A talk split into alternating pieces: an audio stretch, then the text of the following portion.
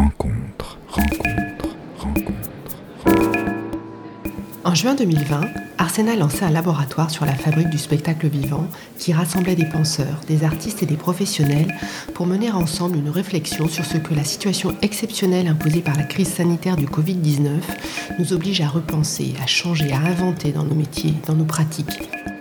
Lundi seize novembre deux mille vingt, se tenait le quatrième rendez-vous consacré à la place de l'artiste dans la société.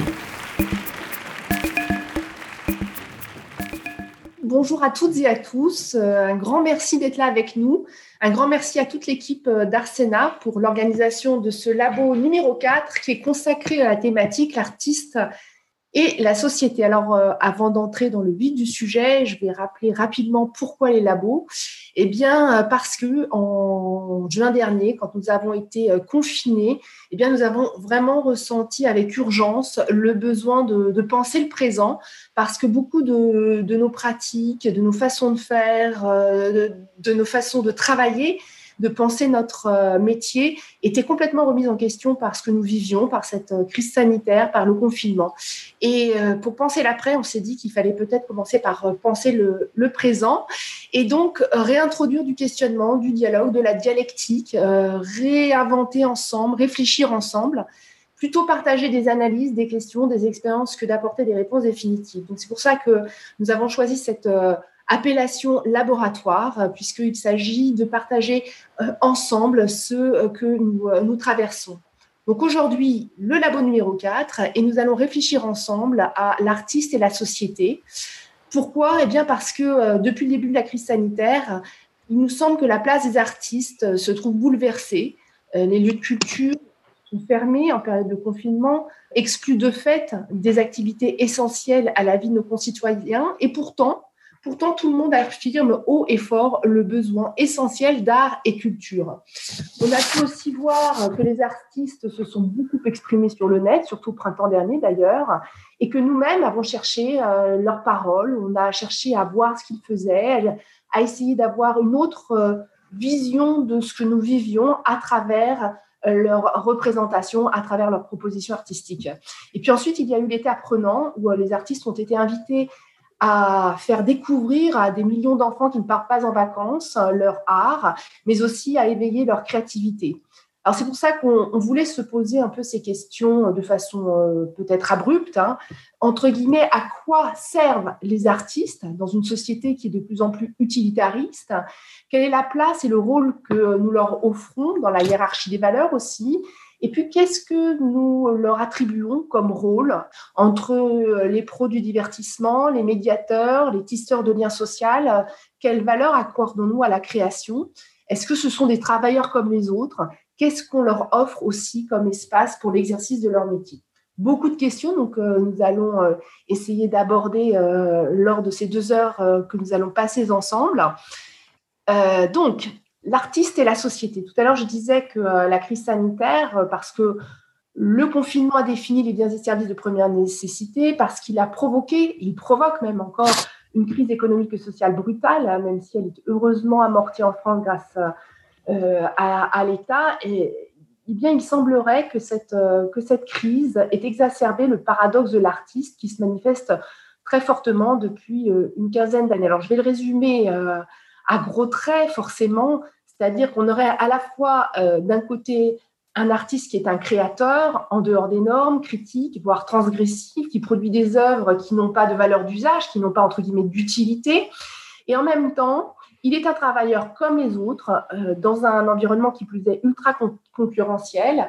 Et euh, en tant que travailleur, eh bien, il doit être utile à la société. Et puis, c'est un paradoxe qui s'est accentué ces, ces derniers temps. On a pu le voir aussi lors des polémiques autour de Polanski et Matzeff, c'est-à-dire qu'il y a eu des appels à ne plus séparer l'homme de l'artiste, c'est-à-dire que les créateurs sont sommés de rendre des comptes et leurs œuvres sont jugées à l'aune de critères aussi moraux qu'esthétiques. Donc, l'artiste est un travailleur, mais aussi un justiciable comme un autre. Pour euh, essayer de euh, comprendre euh, ce paradoxe, euh, Emmanuel Vallon, euh, vous qui êtes professeur de sociologie euh, politique à l'Université Paris-Ouest-Nanterre, membre de l'équipe de recherche Histoire des arts et des représentations, grand spécialiste de de l'étude des politiques culturelles, auteur de nombreuses publications.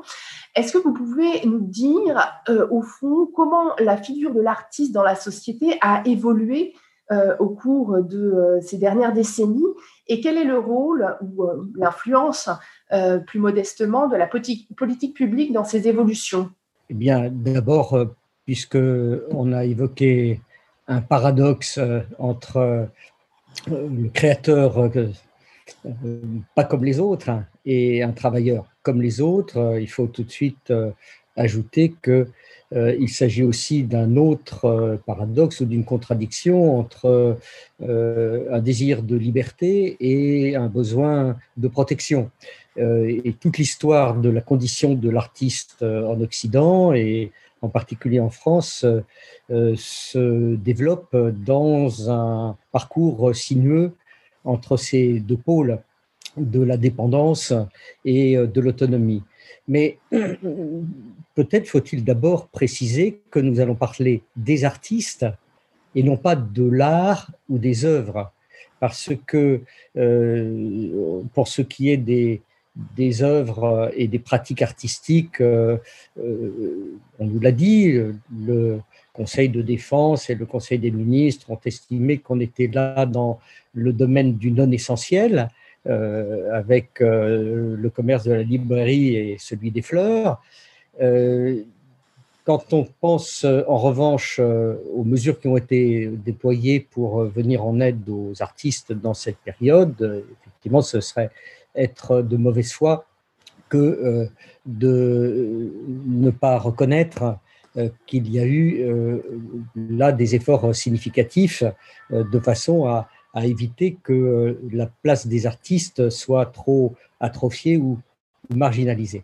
Mais euh, le problème qui est posé est surtout celui de la façon dont euh, d'un art à l'autre, d'une discipline à l'autre, et euh, selon les, les moments historiques, cette condition varie.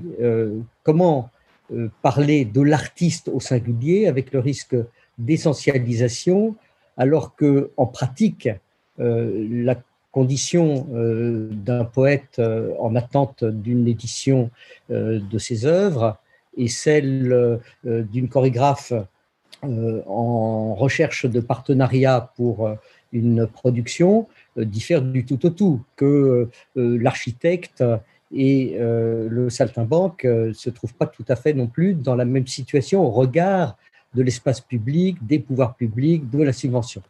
Donc, euh, puisque nous sommes euh, euh, réunis par Arsenal, je suppose que c'est du théâtre, des arts de la rue et des arts du cirque dont nous allons parler euh, d'abord, mais euh, même aujourd'hui, sans passer par euh, toutes les étapes historiques, il faut reconnaître que euh, les situations euh, varient fort euh, d'un art à l'autre, euh, puisque, euh, par exemple, les, les artistes de la rue, euh, aussi impactés que ceux de la salle par euh, les annulations et les reports de manifestations diverses, euh, ont quand même une euh, habitude d'autonomie, d'autoproduction, euh, d'entraide, de, de euh, euh, partenariats variés avec les collectivités territoriales qui, sans aucunement les mettre à l'abri, leur donnent peut-être euh, aujourd'hui des, des, des, des armes au moins pour penser la manière de s'adapter à la situation rencontrée.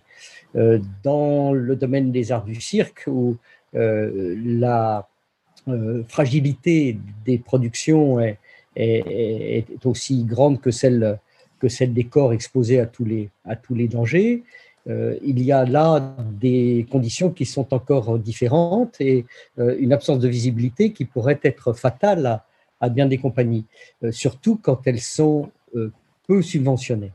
Et euh, dans le théâtre, euh, ne faut-il pas faire immédiatement la différence entre des compagnies qui sont émergentes, d'autres qui sont subventionnées au projet, d'autres qui sont conventionnées. Et si nous détaillons cela au niveau de l'artiste, eh bien on va connaître des artistes qui sont évidemment euh, travailleurs, mais aussi chômeurs, donc intermittents, intermittents prorogés, prolongés, Euh, mais même parmi eux, entre euh, celles et ceux qui ont des euh, responsabilités euh, annexes et quelquefois euh, essentielles dans leur compagnie, d'administration, d'organisation, de programmation, euh, celles et ceux qui sont à la direction de théâtres subventionnés, évidemment, à chaque fois, euh, la place et le rôle de la personne Euh, est à considérer dans, dans son contexte et dans son moment particulier. Mais, euh, bon, puisqu'on me demande de résumer à très, très grands traits l'histoire, je voudrais rappeler à quel point euh, le principe de la subvention, remplaçant celui de euh, la protection alternante avec la censure, est récent dans euh, notre, notre histoire, y compris dans notre histoire républicaine. Hein. Euh, on connaît le mot de, de Hugo qui paraphrase euh, La Fontaine, la fable du loup et, et, et le chien. Euh, tout artiste à la tâche, à le coup pelé. Hein. Dans cette période euh, post-romantique, il est euh, encore inconcevable pour la plupart des artistes qui, qui, qui réclament essentiellement la liberté d'édition, la liberté d'exposition, la liberté de représentation, mais pas euh, de secours en termes de crédit. Il est euh, inconcevable d'avoir euh, une relation officielle avec l'État, fût-il appuyé sur le suffrage universel. Donc c'est seulement euh, parce que les euh, tribunaux ont changé leur jurisprudence en matière euh, de détermination de l'intérêt général et des critères du service public au début du vingtième siècle. C'est seulement parce que euh, les théâtres ont fait faillite euh, en chaîne, en tout cas ceux qui euh, avaient euh, mission de mettre la valeur artistique au-dessus de l'intérêt commercial, que les pouvoirs publics, à, à la faveur de, de revirements idéologiques, ont fini par se rallier à une conception de service public euh, qui n'a d'ailleurs trouvé ses avocats, ses, ses euh, théoriciens que euh, plutôt dans la seconde moitié du vingtième siècle. Et bien sûr, on connaît la formule de Jean Vilar à laquelle on se réfère toujours. Euh, le théâtre est un service public comme l'eau, le gaz et l'électricité, en oubliant parfois que de nos jours, ni l'eau, ni le gaz, ni l'électricité ne sont encore des services publics. Alors, à quoi cela amène? À considérer que euh, l'artiste, quand il est subventionné, quand il a besoin pour exercer sa discipline, d'une aide des pouvoirs publics, ne doit pas seulement produire des œuvres. Il doit aussi produire des justifications, non pas de l'utilité directe de ses œuvres dans euh, l'échange social, mais de l'importance du rôle qu'il joue dans la société. Et euh, si les, le, le manque de considération que ressentent aujourd'hui les milieux artistiques euh, dans, cette, dans cette situation de crise sanitaire contraste de façon assez euh, sinistre avec euh, les discours volontiers emphatiques euh, qu'on peut tenir euh, lors d'une passation de pouvoir euh, rue de Valois ou à la tribune de l'Assemblée nationale pour exalter euh, le rôle irremplaçable de la culture et de l'art dans la société, il n'empêche que c'est avant tout justement aux artistes et à toutes celles et ceux qui sont épris d'art, amateurs, euh, spectateurs, euh, euh, visiteurs d'expositions, collectionneurs, et cetera, de constituer ce registre de justification, ces argumentaires qui font que le théâtre, les arts de la rue, les arts du cirque et d'autres arts pourront être considérés comme relevant d'un intérêt général. Euh, je vais, juste parce que c'est le plaisir de la langue euh, et que c'est toujours bon d'y, euh, d'y revenir, citer un, un très court extrait de Robert Abirached quand il parle du rapport entre euh, le théâtre et le prince, un ouvrage qui date de mille neuf cent quatre-vingt-douze. Il n'y a rien à faire pour sortir de ce cercle. Où le prince, persuadé d'œuvrer en vue de sa propre gloire, cherche la complicité des artistes pour manier leurs œuvres comme des objets rassurants, fait pour la douceur et l'agrément des jours, et pour canaliser ce que d'aucuns appellent les forces de la joie, ou par la seule raison qu'il exerce son pouvoir en démocratie, il estime qu'il lui appartient, dans la plus parfaite gratuité, de venir en renfort aux contradicteurs de la rationalité qu'il représente. Ces contradicteurs, euh, ces objecteurs de conscience, euh, ces critiques étant évidemment les artistes, c'est moi qui l'ajoute. Toujours inquiets d'eux-mêmes, les artistes, divisés entre l'insolence qui leur est naturelle et le goût de la sécurité qu'ils partagent avec tout un chacun, mal assurés de leur avenir, ils ont raison de lutter pour la préservation de leur métier et de vouloir qu'on les considère sous ce rapport comme des travailleurs et des citoyens ordinaires. Mais à trop rêver de banaliser leur statut, ils en arriveraient à devenir les fonctionnaires du prince ou ces bouffons goguenards, alors qu'ils sont comptables de l'argent de la République devant la collectivité, par la raison qui leur est fournie au nom de tous et pour le bénéfice de tous. Alors, évidemment, on pourrait gloser, mais euh, le plus important, c'est euh, d'essayer de cerner un tout petit peu euh, ce que, concrètement, juridiquement, politiquement, euh, peut être ce statut aujourd'hui euh, de l'artiste, euh, défendu donc pas simplement du point de vue de ses intérêts matériels, mais aussi du point de vue de sa licence poétique, de son euh, autorisation à euh, se porter contre l'ordre même qui le soutient. D'abord, il faut, et je, je, je vais terminer avec ça, parce que euh, même en deux heures de temps, nous n'épuiserons pas le sujet, donc ce n'est pas moi qui reviens de le tenter. Euh, rappelons que, premièrement, euh, l'artiste peut euh, parfaitement être euh, effectivement un salarié, comme il peut se trouver en situation euh, d'être un stagiaire d'une formation continue euh, ou d'être euh, en chômage. Il peut être évidemment un euh, marchand, comme il peut relever de la subvention. Il peut être dans le précariat ou dans le salariat, fonctionnaire ou directeur. Et alors, à ce moment-là, programmateur et, et, et, et peut-être administrateur. Hein.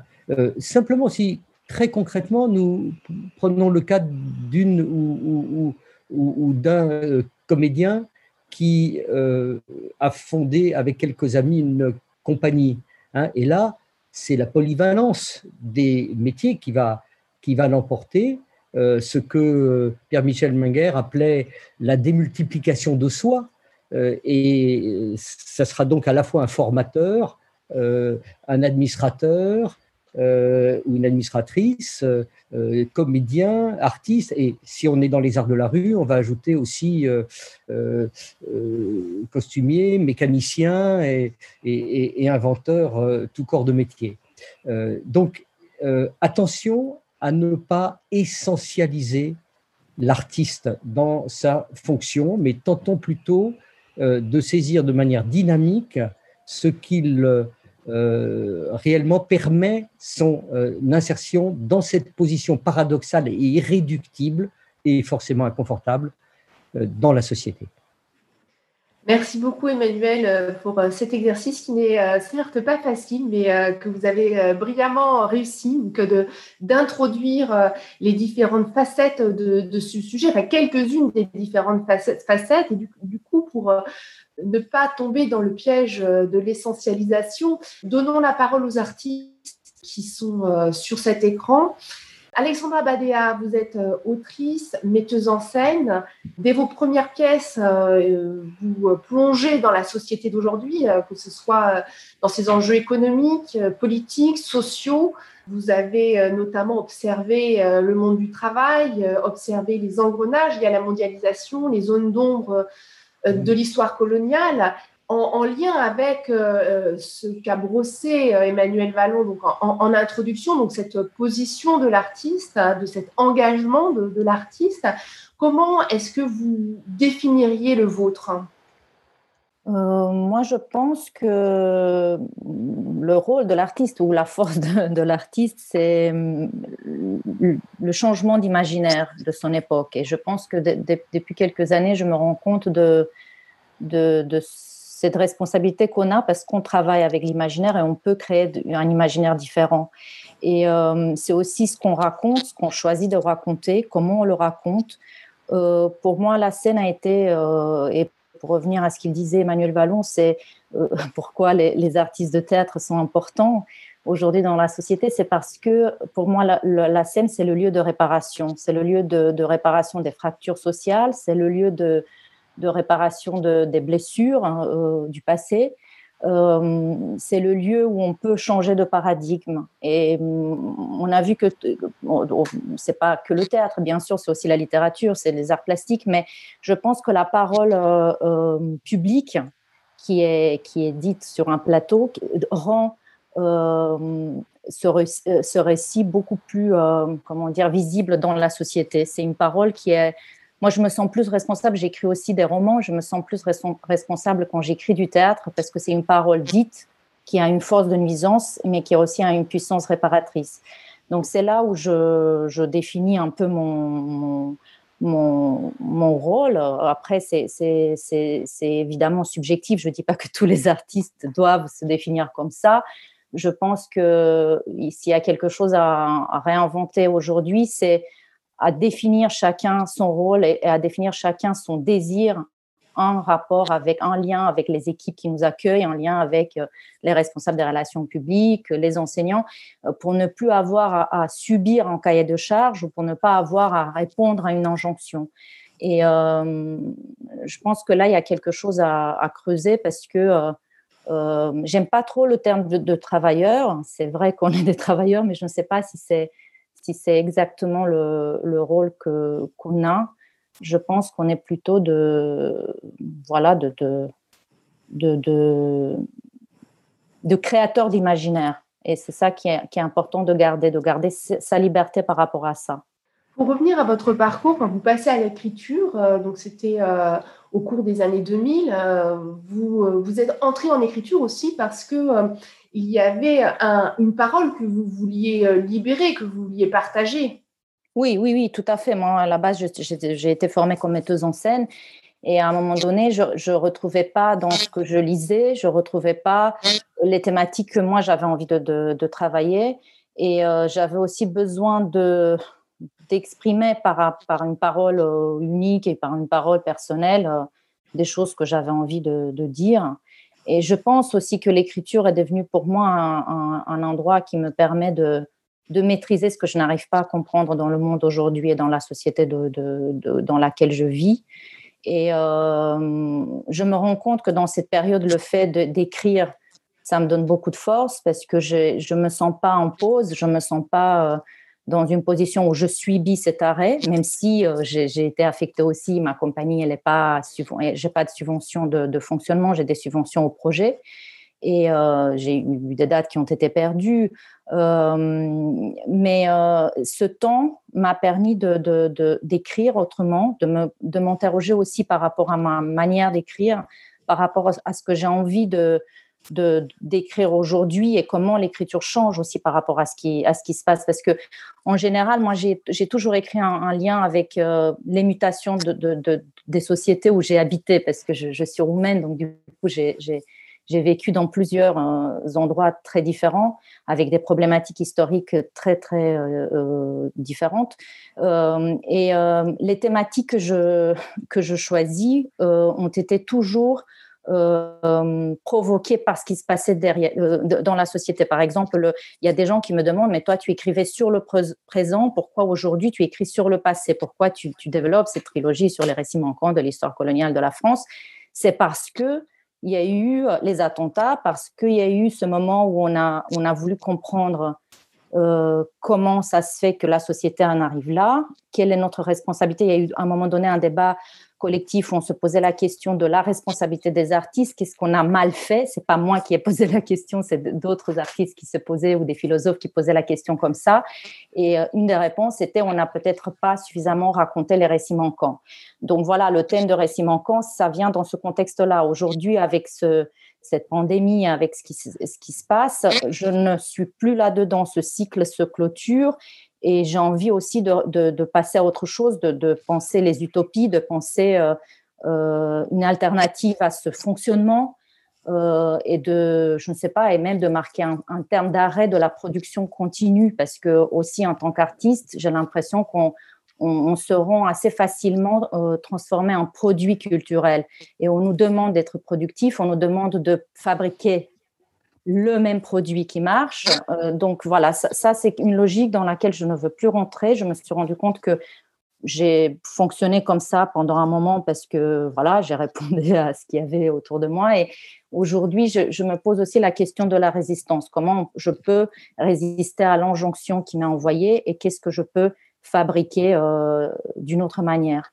Alors, cette question du produit qui marche euh, touche effectivement beaucoup d'artistes, hein, surtout du, euh, euh, du monde des arts plastiques. On a pu voir un, un mouvement d'artification de la vie sociale avec euh, une certaine euh, marchandisation donc, euh, des, des, des artistes qui euh, se voient poser la question de moins euh, qu'est-ce que tu fais que, euh, que combien tu vaux. Peut-être que le monde du spectacle vivant est moins touché par... Euh, par cette question-là, même si euh, finalement, à travers la notion d'utilité euh, ou d'instrumentalisation, euh, on retrouve un petit peu les mêmes, euh, un petit peu les mêmes enjeux. Juste pour revenir sur une chose que vous avez dite, euh, Alexandra Badea, vous parliez euh, d'ouvrir euh, l'imaginaire, qui euh, semble être pour vous un axe de travail, un enjeu essentiel hein, dans ce que vous cherchez à à construire avec euh, le spectateur. Est-ce que, euh, justement, par rapport à ce à quoi on a assister cette déferlante euh, d'images, de news, de fake news euh, sur les réseaux sociaux, est-ce que euh, le théâtre, euh, c'est un moyen pour vous de, de rouvrir de la dialectique, euh, de sortir un peu du prêt-à-penser ? Oui, oui, tout à fait, c'est ça. C'est, j'avais oublié, merci Gwenola, j'avais oublié cet aspect-là aussi. C'est, c'est, c'est pas forcément, oui, bien sûr, c'est ouvrir un imaginaire, mais aussi changer l'imaginaire, parce que c'est clair que quand on, qui, qui raconte une histoire ? Est-ce qu'elle est racontée par une femme ? Est-ce qu'elle est racontée par un homme noir ? Est-ce qu'elle est racontée par, qui raconte, qui porte l'histoire ? Quelle histoire je décide de raconter ? Donc ça, c'est aussi changer un imaginaire. Euh, et, et aussi, c'est de provoquer une dialectique, bien sûr. C'est, euh, je pense que moi, dans la première partie de, de, de mon écriture, je, je, j'écrivais beaucoup de monologues. Depuis quelque temps, j'ai décidé d'écrire plus de dialogues. Et parce qu'un jour, je, je, en fait, un jour, c'est, on se rend tous compte de ça, euh, je me suis rendu compte que le dialogue euh, est en train de, de, de perdre de terrain dans, dans, dans, la, dans le monde dans lequel on vit. Je me suis rendu compte que moi-même, j'avais plus du mal à, à porter des dialogues, à ouvrir des dialogues avec des gens, et j'étais plus dans une forme de monologue où j'écrivais, je répondais à un mail, je préférais faire ça plutôt que de, de confronter un autre, un autre avis contradictoire. Et, et j'ai l'impression aussi qu'on est très... Euh, euh, on, on reste un peu dans nos zones de confort, on, on reste un peu à l'abri de, de, de, du conflit assez facilement. Et bon, ça, c'est quelque chose que vous, vous connaissez tous, qu'on cherche l'information là où on a besoin de, de, de la trouver pour que ça reconforte une opinion qu'on a déjà. Donc, euh, oui, bien sûr, le théâtre, c'est aussi un endroit aujourd'hui pour moi de, où, où on laisse le, le, la place au conflit aussi, parce que je pense que le conflit, c'est important que ça, se, ça s'exprime, et à des opinions qui ne sont pas forcément les opinions et, qui sont en, en lien avec mes valeurs. Mais, mais c'est important aussi de laisser au spectateur la liberté de, de, de se forger une pensée. Et je pense que pour moi, toujours, le théâtre a été l'endroit où, où, où j'ai lancé de, des débuts de réflexion. Après, ça ne m'intéresse pas de faire de la propagande et de, de convaincre les gens. Euh, ce qui m'intéresse, c'est de leur donner la possibilité d'ouvrir un dialogue avec eux-mêmes, d'ouvrir un dialogue avec les autres et de, de partir dans ce questionnement. Vous parliez, Alexandra Badea, de, de résistance. Le lien est tout trouvé avec euh, Marie-Do Fréval, euh, qui euh, a créé il y a quelques années Tentative de résistance euh, parmi les, les différents spectacles qu'elle a à son répertoire. Il y a aussi Tentative d'utopie vitale, Paillarde, où l'on voit que euh, la résistance constitue certainement quelque chose de votre énergie d'artiste, euh, Marie-Do Fréval. Euh, oui, oui, oui. Ben, quand, quand j'ai entendu Alexandra parler, je me suis dit que effectivement, euh, j'avais déjà traversé des, ces thématiques-là euh, comme étant des urgences de mon époque auxquelles il fallait que je donne euh, à un corps, voilà. Et euh, je, moi, ce qui me trouble, je reprends un petit peu l'introduction peut-être euh, sur ma position aujourd'hui. Par exemple, mon double virtuel est quand même mon double le plus malheureux qui existe. Euh, je ne pourrais pas me satisfaire de cette cérémonie euh, du jour, ni celle de demain, ni d'après-demain, si, si elle doit rester sur ce mode-là. Euh, il y a quelque chose de, de l'urgence du corps qui doit parler face à d'autres corps. Il faut toujours maintenir la capacité d'embrassade. Euh, et je, je ne pense pas qu'une pandémie puisse nous empêcher de nous embrasser. Donc, je suis sur euh, le début peut-être d'une résistance plus, comment dire, euh, plus clandestine. Hein, peut-être que je fais fi maintenant de, de ces cérémonies privées qu'on est amené à faire dans les théâtres ou ailleurs, ou par exemple, quand j'étais à la, à la Chartreuse dernièrement pour faire la lecture de « J'ai un vieux dans mon sac, si tu veux, je te le prête », euh, j'ai eu l'impression de faire un bon rendez-vous professionnel. Voilà, c'est-à-dire qu'effectivement, je peux, euh, si je défends en plus mon écriture en direct et qu'il y a des professionnels dans la salle, euh, c'est même plus facile maintenant, disons, que quand on les fait venir et qu'on joue une dizaine de dates. Donc, je ne sais plus euh, ce que je fais, voilà. Euh, j'ai aussi joué clandestinement, euh, il n'y a pas si longtemps, avec euh, un, un diffuseur de R deux C sur Paris, où on avait des interdictions de jouer, et où, par solidarité, avec euh, ceux qui avaient monté le chapiteau à côté et qui, euh, et qui donc euh, faisaient leur filage, puisqu'ils avaient été en résidence euh, avant ces dates de diffusion, euh, par solidarité, j'ai joué, mais j'ai joué euh, sans public, dans un lieu interdit. Et je me suis demandé ce que j'avais fait. Est-ce que, du coup, je devenais personne? Est-ce que je disparaissais progressivement derrière cette façade qu'on me demande de jouer en ce moment? Donc, c'est un peu un trouble identitaire, peut-être de ma propre capacité à représenter le monde que je vis en ce moment, euh, et que c'est cette résistance qui devient euh, une urgence de... tout à fait personnel presque, plus que les résistances que j'ai formulées à travers des écritures qui maintenant sont éditées, existent, euh, euh, sont, ont été des spectacles, des créations. Donc, une chose assez rassurante hein, par rapport à l'État. Bonjour, Monsieur Macron. Euh, je suis du côté euh, de celle qui ne veut pas être rassurée. Voilà. Si je dois faire un choix de plus en plus exigeant, je serai de ce côté-là. Je serai la folle du président de la République. Hein, je ne peux pas être le fou du roi, même si euh, en France, le président, de temps en temps, ressemble étrangement au roi euh, de notre histoire. Donc, je serai de ce côté-là, oui, pour euh, es- essayer de, de secouer le monde, peut-être. De... Je, je nous sens euh, immobiles dans, dans nos vignettes. Hein. On est parfaitement disciplinés. Personne ne parle en même temps. On nous donne la parole. On éteint nos micros. On est dans une cérémonie d'une froideur absolue. On nous compartimente. Et je ne crois pas que cette cérémonie soit joyeuse. Alors moi, j'adore faire des blagues. Je peux vous raconter aussi une blague, si vous voulez. Euh, j'adore rigoler, danser, euh, se prendre dans les bras. Euh, mais euh, je, voilà, je ne peux pas me satisfaire. Euh, je, je suis passé, moi, du théâtre à la rue. Hein, dans mon... C'était une forme d'engagement pour retrouver, on va dire, le... ce qui faisait société, ce qui pouvait s'orchestrer en dehors des murs. J'ai voulu sortir dans, dans une maison que moi-même je pourrais raconter, qui est la maison de la parole, dans l'espace public, pour justement euh, pouvoir intervenir à tout moment, euh, sans règles. Et parce que aussi, j'avais peut-être constaté, sans vouloir créer une fraction euh, euh, ou une frontière, hein, que souvent dans les théâtres, la moitié de la cérémonie était racontée par la salle même, et non pas par le spectacle qui s'y jouait. Donc, j'ai eu besoin de créer ma propre cérémonie, mais qui était à la fois une parole qui se veut publique, et une parole aussi de l'intime où on peut se, se prendre la main. Voilà. Si tout d'un coup, euh, euh, on me dit que rien n'est possible, euh, je dois euh, trouver l'acte juste. Euh, donc, je suis d'accord avec Alexandra sur le fait que euh, écrire est une chose euh, qui, normalement, n'est pas très rassurant, mais le devient, puisque c'est, c'est un petit bastion hein, que l'on maintient dans, que l'on peut maintenir dans nos maisons, euh, le, le, s'engager dans l'écriture à notre rythme, et que peut-être on aura un peu plus de temps, mais pour combien de temps euh, et pourquoi? Parce que si on fait des catalogues uniquement de nos travaux en ce moment de répétition, puisqu'on peut répéter, là je suis à La Rochelle, accueillie par le CNAREP sur le pont, donc je suis très contente, je vais pouvoir peut-être manger des huîtres, hein, donc il euh, y a pire peut-être dans la vie, mais je ne vais pas faire de sortie de résidence, et euh, ce spectacle devrait se créer en mai deux mille vingt et un, Et euh, je vais donc le travailler toute l'année, euh, dans... mais je ne vais pas forcément le jouer. Donc, qu'est-ce que je fais? C'est quoi ce drôle de métier hein? Donc, euh, il y a quelque chose qui est vraiment secoué, euh, qui me secoue d'ailleurs, euh, euh, et que j'aimerais qu'on se secoue ensemble.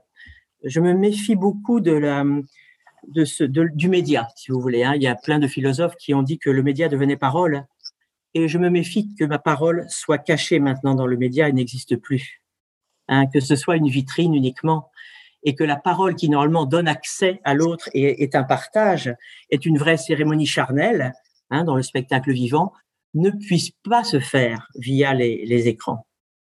Donc peut-être qu'on construit la mémoire de nos enfants, dans le meilleur des cas. Voilà. Donc je, je, je, je suis pour la liberté, effectivement, euh, ça c'est, c'est une chose sûre, mais euh, est-ce que je suis, euh, je suis plus libre que dans, dans un pays en guerre? Je suis plus libre que sous la dictature, on est d'accord. Mais euh, trouver la place juste d'un acte artistique aujourd'hui n'est pas juste le problème de la liberté individuelle. Elle est un enjeu que l'on n'arrive pas à raconter puisqu'on n'est plus ensemble. Hein, je vois des visages que je connais, là, derrière les vignettes. Depuis combien de temps on ne s'est pas parlé d'un enjeu important dans nos vies d'artistes, ensemble? Et moi, je, je, je, ne, je ne, n'arrive pas à, comment dire, à, à pouvoir m'engager si je ne comprends pas la chair de l'autre. Voilà. Si je ne sais pas euh, ce qu'il a au coin de l'œil, si je ne comprends pas le cerne sous les yeux, si je ne peux pas échanger une poignée de main. Je suis dans cette connaissance-là du monde, et c'est ce qui me fait écrire pour des corps, des corps vivants. Voilà. Donc, je, je, je, je pense que c'est une, on est un peu dans une impasse médiatique, une impasse liée à la langue de la communication, qui est la reine d'aujourd'hui, et qui est aussi la reine du politique, jusqu'à la, la manifestation du non-sens absolu et du vide euh, total.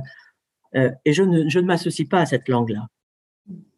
Si, si je vous écoute, euh, donc à travers la situation actuelle, ce qui ressort comme euh, mode de résistance finalement du, du théâtre, qui, qu'on est peut-être en train de, en tout cas, qu'on ne peut pas mettre en œuvre, euh, c'est finalement ce contact humain, ce, ce contact charnel, c'est cette notion de partage, euh, d'un partage qui reste à hauteur d'homme ou de femmes, euh, et, et qui va justement euh, lutter contre cette aseptisation euh, de la langue de la communication, cette aseptisation de la langue de, l'ima- de l'image. C'est aussi pour ça que vous avez choisi euh, le spectacle vivant dans cet acte, entre guillemets, de résistance-là. euh, Oui, je, je, je pense que le, dans, dans ce qu'on appelle le fait de parler, par exemple, le fait de parler n'est pas juste un texte, enfin on le sait euh, profondément dans ce métier. Voilà. Euh, donc, ce n'est pas juste une émission de messages. Il y a euh, derrière l'engagement de quelqu'un qui se dresse devant les autres et qui prend ce risque de, d'ass- d'assumer une parole qui pourrait être la parole d'une, d'un collectif. Euh, c'est une parole qui euh, provoque la réunion de plusieurs personnes. C'est une cérémonie qui est euh, pensée et qui a traversé euh, les siècles sous différentes formes. Euh, cette fois-ci, pour moi, la rue et la salle peuvent être de même teneur. Hein. Euh, ce qu'il y a, c'est que dans la rue, il y a quelque chose de, de la vibration de nos villes et de nos, de nos cités, hein, qui résonne aux côtés de nos paroles. Et le, le décor est, est insignifiant. Si vous voulez, le décor, c'est cette idée d'être, euh, d'être dans le lieu de vibration de, du, du monde, du, du groupe, hein, du groupe humain, voilà, de ce regroupement. Donc, euh, pour moi, le, excusez-moi, la rue est une chose essentielle parce qu'elle ouvre encore des champs euh, inexplorés de notre capacité à représenter le monde. Voilà. On sort vraiment de la boîte, hein, si, parce qu'on dit la boîte noire, hein, c'est quand même quelque chose qui est utilisé. Euh, il y a quelque chose qui n'est plus dans la boîte. Et donc, c'est chacun qui remet la boîte, qui remet le contour. Hein, le cadrage se fait, chacun fait son cadrage, voilà. Et je pense que dans ce chacun fait son cadrage, c'est intéressant. Euh, par exemple, en ce moment, on a un cadrage imposé. Hein, c'est Zoom, non, c'est ça, qui, qui nous a cadré. Voilà. Euh, la page A quatre, par exemple, est un cadrage imposé à toutes nos cervelles en ce moment. Le cadrage de nos ordinateurs, les, la forme de nos écrans est un cadrage mental permanent. Voilà. Et euh, la rue, plus encore que le théâtre, éclate ce cadre. Et c'est chacun qui a la liberté de, de cadrer. Voilà. Donc moi, je, effectivement, la, la rue pour moi me, me donne cette capacité-là, on va dire, de, de, de d'exploser le, le cadre, hein, ou de jouer avec, puisque tout est jeu. Hein, Voilà. Et mais, euh, mais moi, j'en reviens effectivement à, à ce contexte où effectivement, euh, l'artiste, il est au travail, mais il est au travail comme toute personne qui a une passion. Hein, le jardinier est un travailleur. Le jardinier à la retraite est un très bon travailleur. Voilà. Le travail marchand, c'est une récupération du travail de l'homme qui existe depuis le début. Voilà. Hein, donc, euh, moi, je ne confonds pas la récupération d'une société marchande avec la définition même du travail. Voilà. Donc, je me situe du côté du travailleur, puisque je ne sais pas faire autre chose que de travailler autour de ce métier que je pratique, mais je ne suis pas celle qui sera rentable pour une société marchande. Voilà. Hein, donc, parce que ça aussi, c'était abordé en début de... de débat en ouverture euh, magnifique. Donc, euh, c'est important de le repréciser. Euh, j'espère qu'on ne fera pas que se justifier de nos métiers et qu'on on dépassera cette définition, euh, je veux dire, limitative de l'autre. Je pense qu'on est déjà en train de, en train de la dépasser de par euh, vos, vos propos et le récit de vos expériences. Quand on vous écoute, Marie-Do Fréval, il y a quelque chose de la place de l'artiste qui se situe délibérément, physiquement dans la société, au contact des gens, au contact du, du public. Alors, j'ai envie de passer la, la parole à Laetitia Guédon à, à double titre, hein, puisque Laetitia, vous êtes comédienne, metteuse en scène et depuis mai deux mille seize, directrice des Plateaux Sauvages, qui est un établissement culturel de la ville de Paris. Donc, à la fois artiste, vous avez...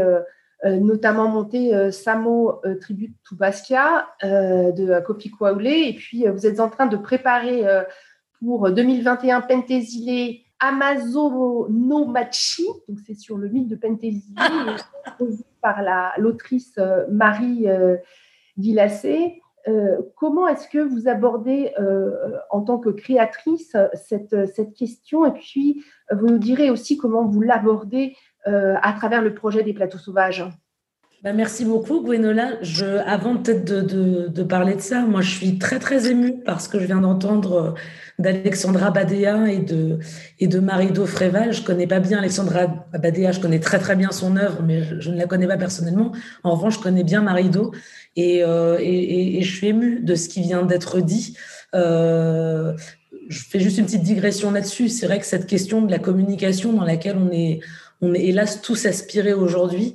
Euh, nous, j'en parlerai peut-être tout à l'heure, elle nous a, euh, elle nous a traversé, en tout cas au Plateau Sauvage, sur euh, ce moment euh, qu'on allait vivre, sur la question de, des captations, par exemple, du live stream, de tout ça, euh, sur lequel on a, on a foncé tête baissée parce qu'on était, euh, nous aussi, bien malgré nous, euh, formatés par, euh, par cette idée de, du, du rendement, de la visibilité, de la communication, euh, pour finalement euh, reculer.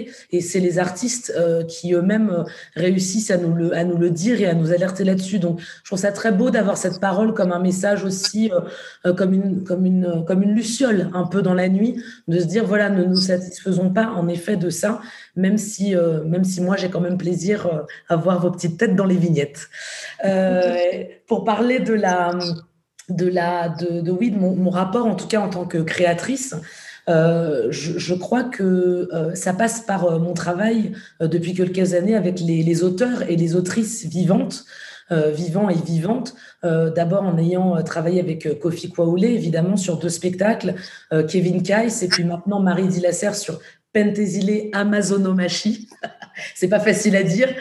Euh, le, le, je crois que euh, ce qui, ce qui m'intéresse, en tout cas dans le fait de, de, de, de questionner avec eux le monde d'aujourd'hui, puisque moi, j'interroge dans mon travail les mythes, qu'ils soient très anciens ou très contemporains, euh, le, le mythe des Troyennes, euh, maintenant celui de Penthésilée, euh, avant c'était euh, euh, avec Koffi Kwahulé, euh, celui de Jean-Michel Basquiat. C'est qu'est-ce que les mythes ont à nous raconter du monde d'aujourd'hui. En revanche, là où pour moi c'est extrêmement important de travailler avec les auteurs, c'est que moi je, je, je suis, euh, là, comme Marie-Do disait euh, qu'elle était euh, euh, abîmée, perdue euh, avec euh, cette question de la communication qui finalement euh, vide de son sens ce qu'on est en train de faire. De mon côté, euh, la question du réel, euh, du réalisme, de la réalité, euh, du réel, euh, est quelque chose qui, euh, qui devient insupportable pour moi au fil du temps. Euh, je crois que, euh, et je ne pense pas être la seule à partager ça, euh, d'avoir envie de, de, de, de, de déplacer le réel. Je pense que c'est ce que Alexandra aussi euh, disait tout à l'heure sur la question d'ouvrir les imaginaires. Euh, évidemment, il y a ça, mais il y a la question de ne plus se satisfaire simplement du réel et d'aller dans la poésie et dans la langue, euh, dans les écritures euh, des auteurs et des autrices, euh, puiser autre chose et, et déplacer autre chose. En ce sens, aujourd'hui, et en tant que directrice de lieu, je reçois beaucoup de, par exemple, de, je, je, je sens la nécessité que les gens ont euh, de se raconter, de raconter leur réel, leur réalité. Mais très souvent, quand j'entends parler d'écriture de plateau, de, voilà, je me rends bien compte qu'on a simplement oublié Euh, la case auteur-autrice. Or, il me semble que les écritures euh, sont la permission de, de laisser s'envoler ce réel, et que moi, dans Penthésilée Amazonomachie, c'est l'écriture de Marie Dilasser. On part d'un mythe, hein, celui de Penthésilée, et j'ai l'impression de parler de moi plus que jamais à travers son écriture. Je ne raconte pas euh, Laetitia, Né le temps, et cetera, qui n'intéresse par ailleurs personne, en fait, mais j'ai l'impression de me dire à travers ça. Donc, je dirais que c'est vraiment... Euh, Euh, oui, cette, cette, euh, cet engagement dans la langue et dans le travail poreux avec les auteurs et dans, la, dans l'indiscipline aussi du spectacle, en, en, en, en créant une porosité permanente entre la danse, la vidéo, le théâtre, le chant, la musique. Euh, c'est quelque chose qui, moi, euh, me permet de raconter euh, le monde d'aujourd'hui euh, tel qu'il vient me, me traverser. Autrement dit, Laetitia, c'est, c'est par l'esthétique, au fond, parce que vous allez provoquer comme changement de regard, comme décalage, déplacement des habitudes du regard, que euh, vous allez euh, aussi engager le public à voir différemment, à changer euh, la façon dont il perçoit, euh, presque euh, mécaniquement, euh, ou en tout cas selon euh, du. Je parlais de prêt-à-penser tout à l'heure, mais c'est un petit peu ça. Oui, en tout cas, ce qui m'intéresse, alors je ne sais pas si j'aurais euh, le, le, si, si j'aurais l'audace, en tout cas euh, à, à mon niveau, de dire que je, je déplace ça. Je pense que ça passe vraiment par les écritures que je reçois, parce que j'ai la chance de travailler avec des, d'immenses auteurs et autrices qui ont vraiment une langue qui, elle, moi, je le crois, permet de déplacer ça.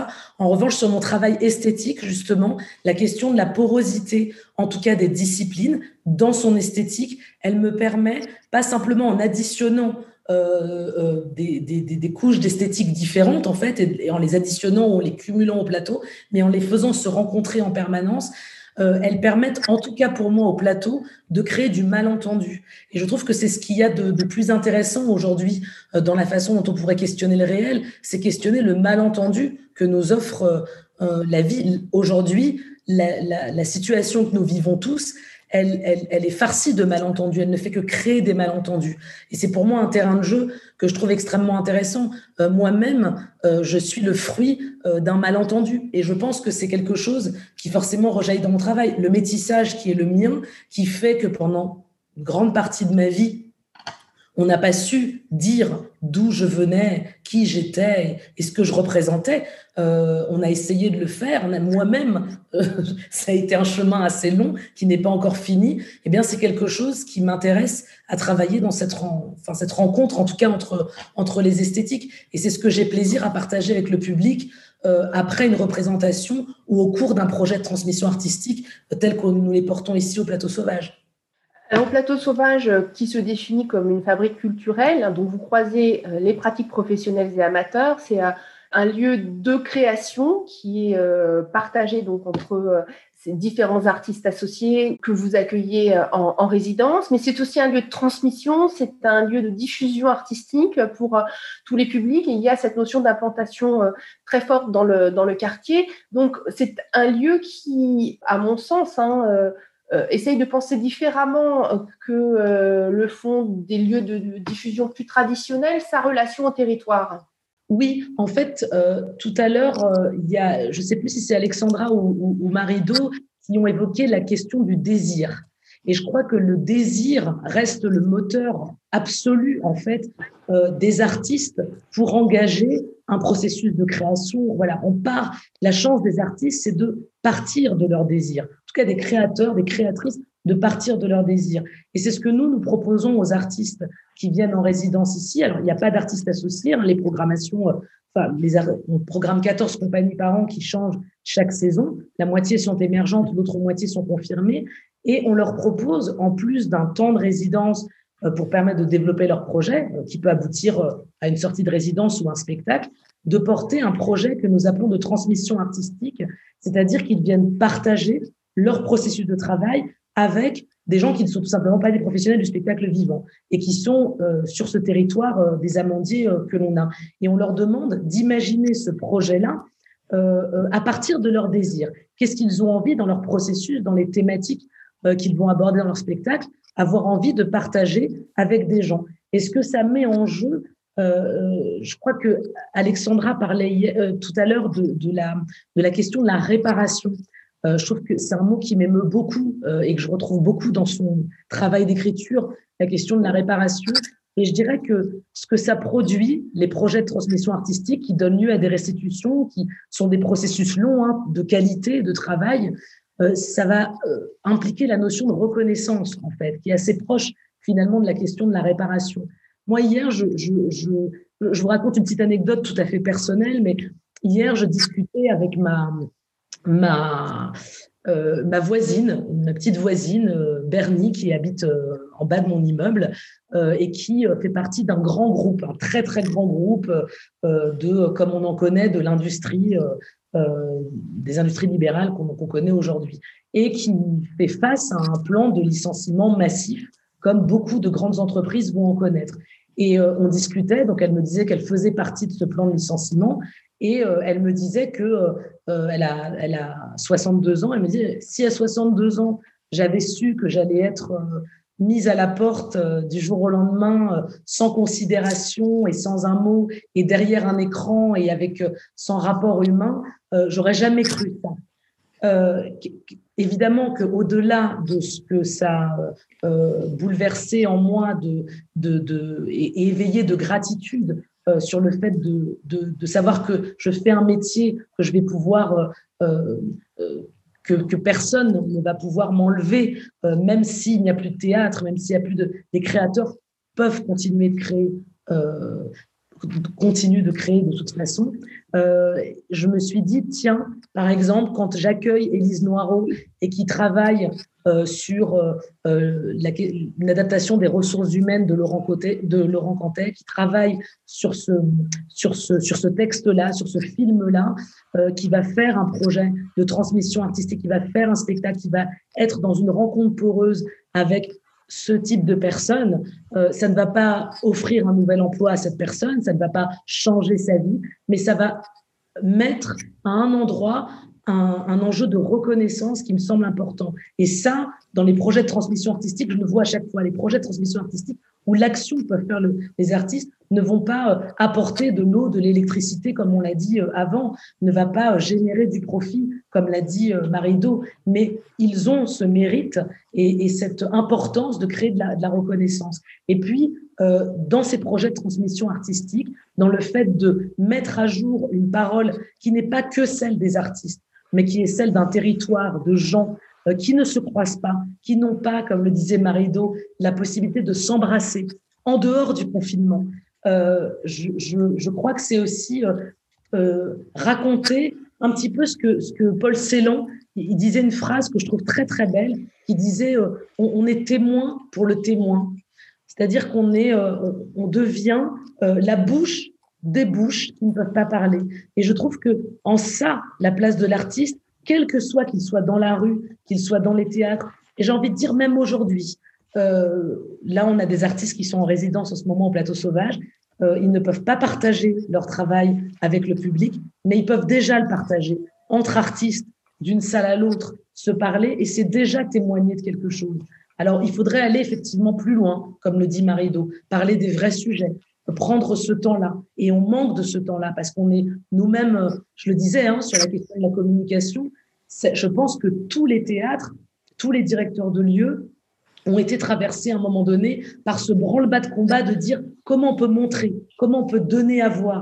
Mais donner à voir ne veut pas dire nécessairement témoigner. Et, et, et ça, c'est les artistes qui nous ramène à cette réalité-là. Moi, j'ai tout de suite voulu faire des captations, du live stream, et cetera, en me rendant compte que ça allait desservir profondément le travail des artistes par la discussion que j'allais avec eux et de faire, boum, un pas de, un pas de côté. Euh, et ce recul-là, ce temps-là, ce, ce rapport au temps, on en a besoin. Voilà ce que nous, en tout cas, on essaye de faire avec les projets de transmission artistique et le dialogue qu'on essaie d'entretenir avec les artistes.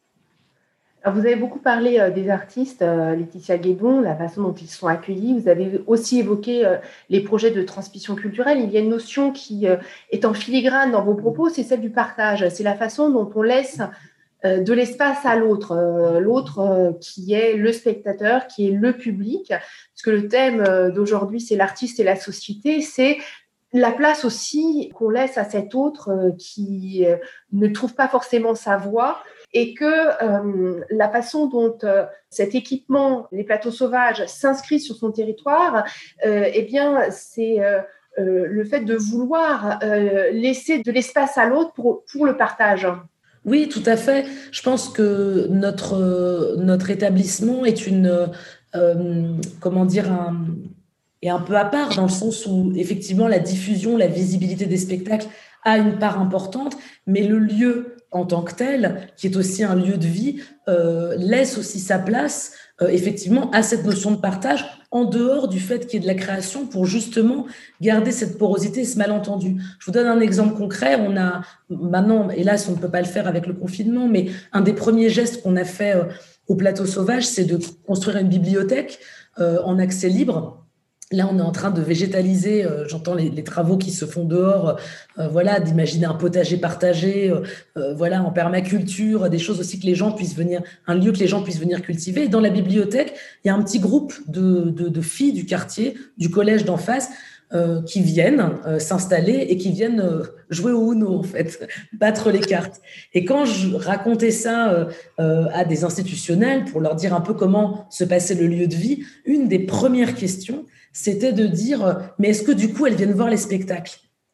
Et ça, ça n'est pas du tout mon sujet, en fait. C'est-à-dire que si à un moment donné, elles viennent voir les spectacles, si à un moment donné, on sent que la rencontre est possible, on le fera et, et ce sera heureux. Mais le simple fait qu'elles utilisent le lieu comme un lieu euh, simplement à, à, à vivre, en fait, est important. Et, et le malentendu se crée quand ça commence à courir, à jouer à cache-cache, que ça dérange les artistes. Alors, évidemment, on, on organise et on, et, on, et on cadre ces choses-là, mais pour nous, euh, cette donnée-là, elle est aussi importante. Tout ce qui, à un moment donné, peut créer du malentendu, de la rencontre, autrement par justement ce qui est déjà établi, c'est-à-dire même les projets de transmission artistique, même s'ils sont libres, ouverts, de qualité, euh, euh, profondément travaillés chez nous, ils restent quand même à l'intérieur d'un cadre, comme le disait euh, Marie-Do, et que c'est très difficile, euh, avec toute la bonne volonté du monde, d'exploser le cadre.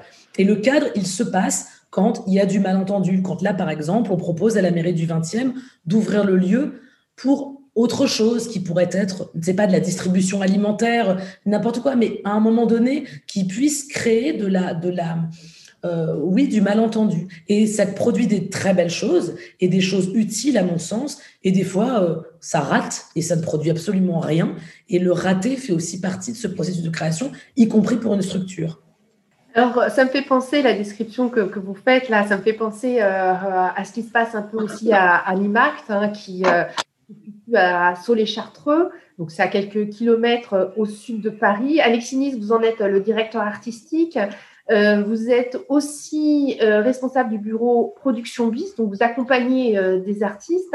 Alors, avant peut-être de vous demander euh, de nous parler d'Animact, je voudrais euh, votre réaction par rapport à cette question de l'utilité ou de euh, l'inutilité de l'art. Euh, bonjour. Euh, petite précision, coordinateur artistique d'Animact plutôt que directeur artistique. On a une structure qui a réussi à passer ses vingt ans d'expérience sans avoir de, de directeur. Et, et on commence à en tirer une certaine forme de fierté. euh, du coup, sur cette, euh, sur cette question de l'utilité de l'art, euh, c'est... Euh, moi, j'ai cette phrase que j'ai, euh, que j'ai mise de côté euh, ce matin, euh, que, je, que j'aime bien.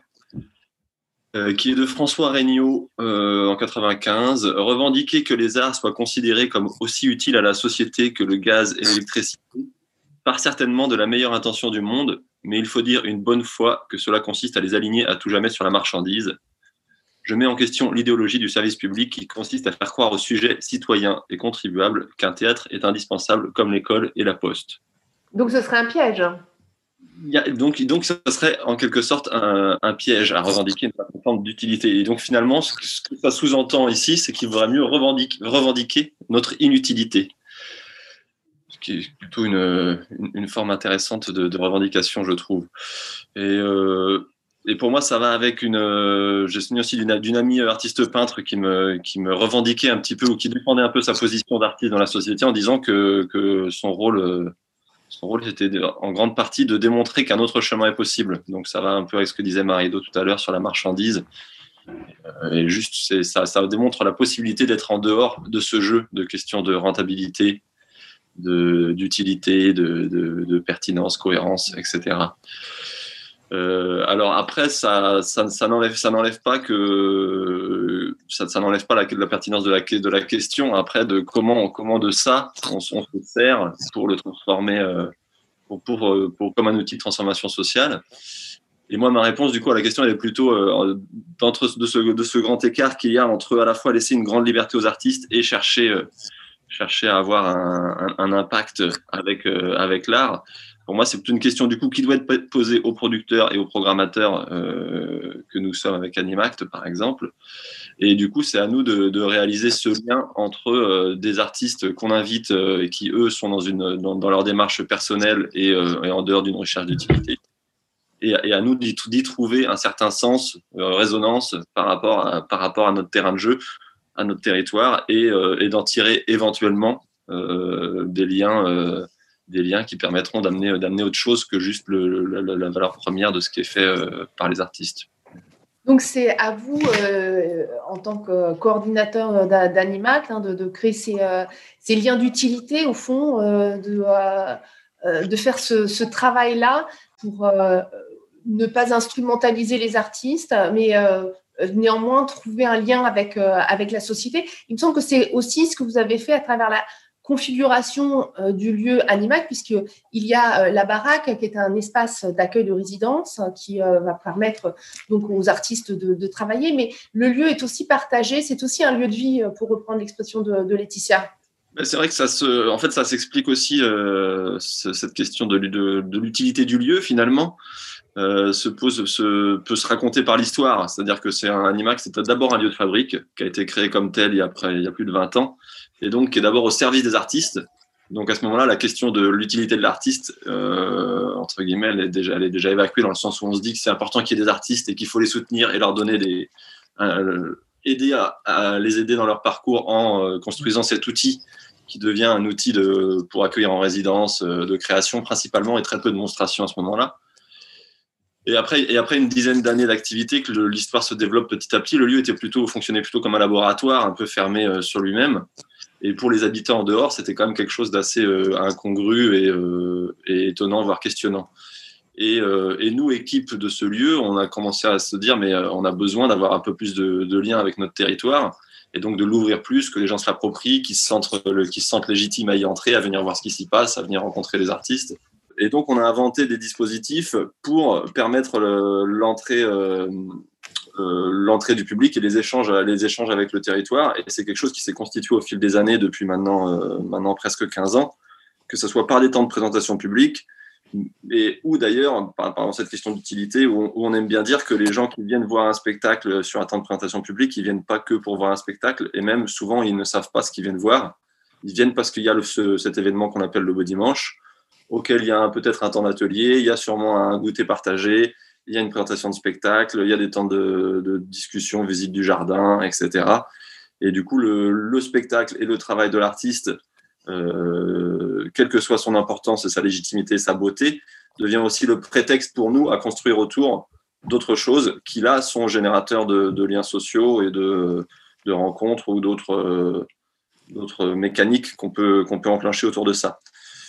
Euh, de ça découle le fait que on a récupéré, on a agrandi les locaux, et à un moment donné, on s'est dit, plutôt que de, d'agrandir encore des espaces de résidence, on a plutôt créé un lieu de croisement où aujourd'hui on accueille euh, deux boulangers en, en résidence permanente. On va dire, on a une maison où c'est plutôt des artisans qui sont euh, qui sont en résidence, donc deux boulangers, une couturière, une picobrasserie, euh, des gens qui font de la récup, à, de la récupération d'avendus à Rungis et qui euh, de la distribution sociale. Euh, des espaces de pratique amateur, ce qu'on n'avait pas du tout avant dans les anciens locaux, et du coup toujours ces espaces de résidence, un jardin, un potager qui est tenu par des, par des bénévoles. Et donc c'est tous ces croisements-là qui nous intéressent pour en faire un lieu de vie, de croisement, d'art, d'art, mais au milieu, de, au milieu d'autre chose, avec toujours cette envie de, d'être un peu en dehors des logiques, des logiques euh, du marché principalement, mais en gros un peu du monde tel qu'on a l'habitude de le trouver euh, un peu partout. Et, et du coup, de se construire cette petite oasis où les gens peuvent venir euh, y trouver un peu ce qu'ils veulent et se l'approprier et, euh, et y proposer, euh, construire un peu des, des choses, quoi.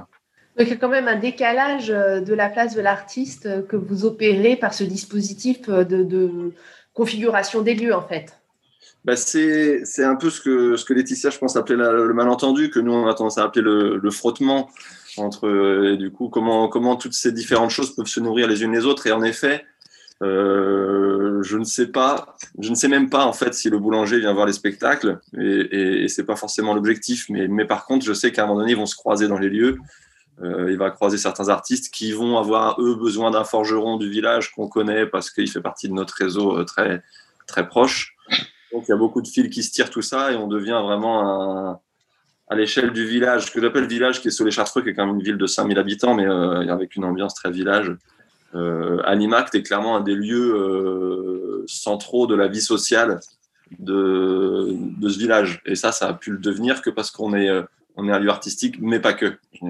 Et du coup, tout, tout cette, ce décorum qu'on a construit autour, qui a une vocation plus euh, de développement économique, presque on pourrait dire, euh, du village, ça nous permet aussi de, de nourrir la, la, partie, la partie artistique.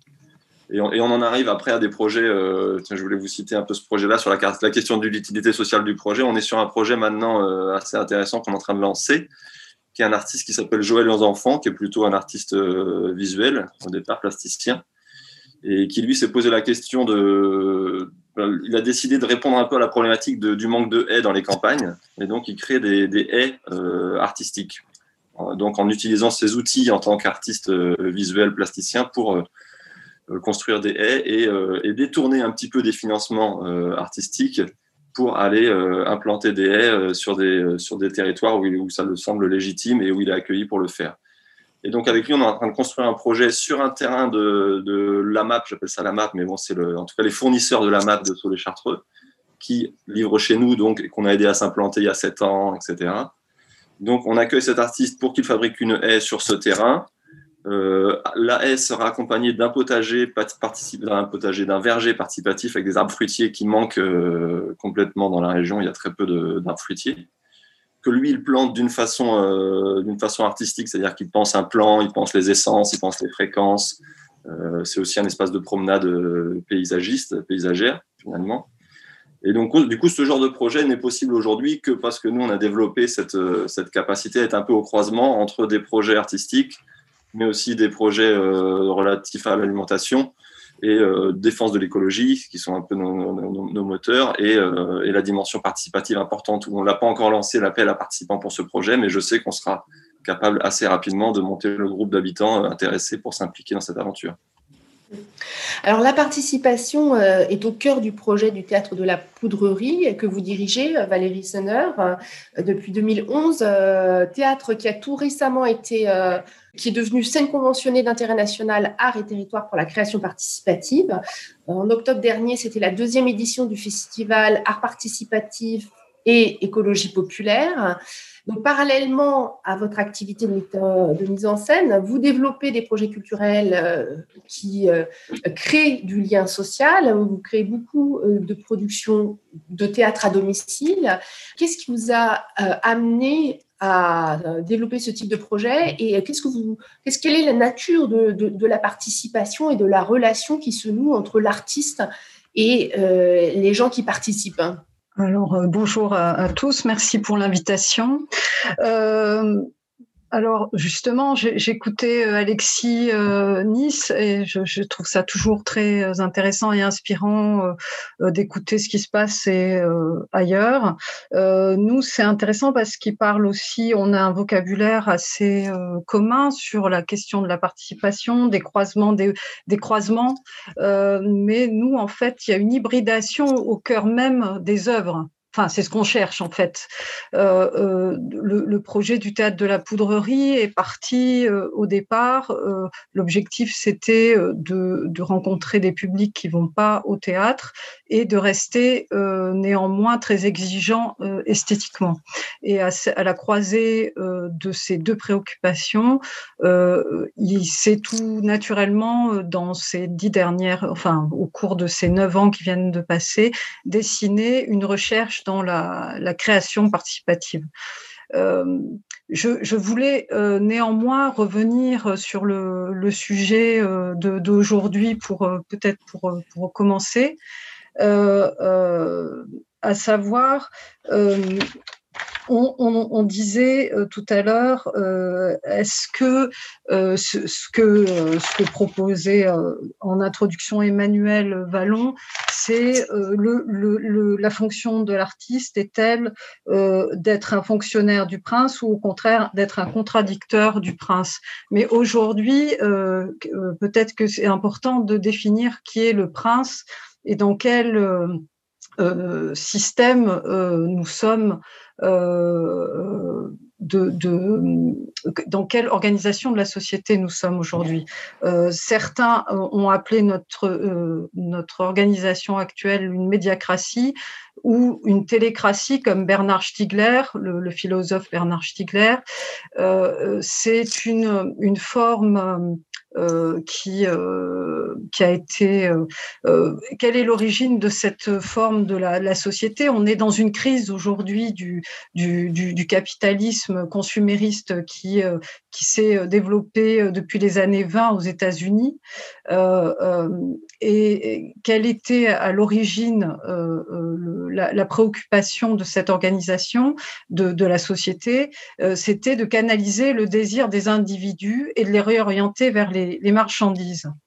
Euh, donc, euh, qu'est-ce qui s'est passé? Il y a eu un, un, un développement euh, euh, de, de, des industries culturelles et l'objectif n'était plus que, voilà, de, que, que l'on consomme et euh, que l'on ne réfléchisse plus. Euh, il y a plusieurs personnes, Alexandra Badea ou, euh, ou euh, plutôt Laetitia Guédon, qui ont parlé du désir des artistes, mais moi je parlerai peut-être plus largement du, de notre désir en général. Euh, Euh, aujourd'hui, euh, on veut, euh, on a, on a essayé de canaliser le désir des individus et, et de le réorienter euh, vers, euh, vers les marchandises. Euh, donc, euh, nous ne, on, on se retrouve face à cette impasse. Pour moi, le rôle de l'artiste aujourd'hui, c'est euh, d'aider à euh, retrouver euh, le chemin du désir, non seulement le chemin du désir des artistes, mais aider euh, les, les, euh, le, la société euh, euh, à retrouver le désir. Qu'est-ce, quel est notre désir? Aujourd'hui, nous sommes dans un système euh, où on... on On a canalisé notre désir, on l'a orienté euh, vers des marchandises, on, on est devenu des consommateurs, euh, plus des individus. Donc pour nous, le, l'objectif, c'est de recréer de l'intelligence collective, de recréer de l'intelligence individuelle et collective, euh, de recréer, de retravailler l'esprit critique. Et pour, pour moi, euh, c'est vraiment important euh, de développer sous t- tout ce travail euh, que nous, dé- nous essayons de développer entre les artistes, les habitants, euh, pour euh, ouvrir une, une, une réflexion. Cette création participative dans laquelle on inclut les habitants, euh, c'est pour interroger la société que, et l'interroger ensemble avec les habitants. Et aujourd'hui, on ouvre la participation, c'est ce qu'on a commencé à faire euh, cette saison, euh, avec d'autres, d'autres euh, personnes que des artistes ou des habitants, mais aussi avec des chercheurs. Euh, par exemple, dans la, vous parliez en introduction de, du, du festival, enfin de notre deuxième colloque sur les arts participatifs et l'écologie populaire.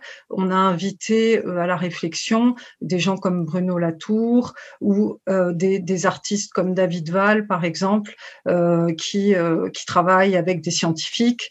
On a, on a travaillé, on a invité aussi l'équipe Gongle, par exemple, qui, qui, qui, qui sont des artistes qui ont une dimension, qui font de la recherche en art politique. Et là, par exemple, avec eux, on travaille, euh, à, euh, on, on essaye de développer et de, de aussi des, des, des, des communautés de, de savoir, mais aussi de savoir-faire, de savoir-vivre.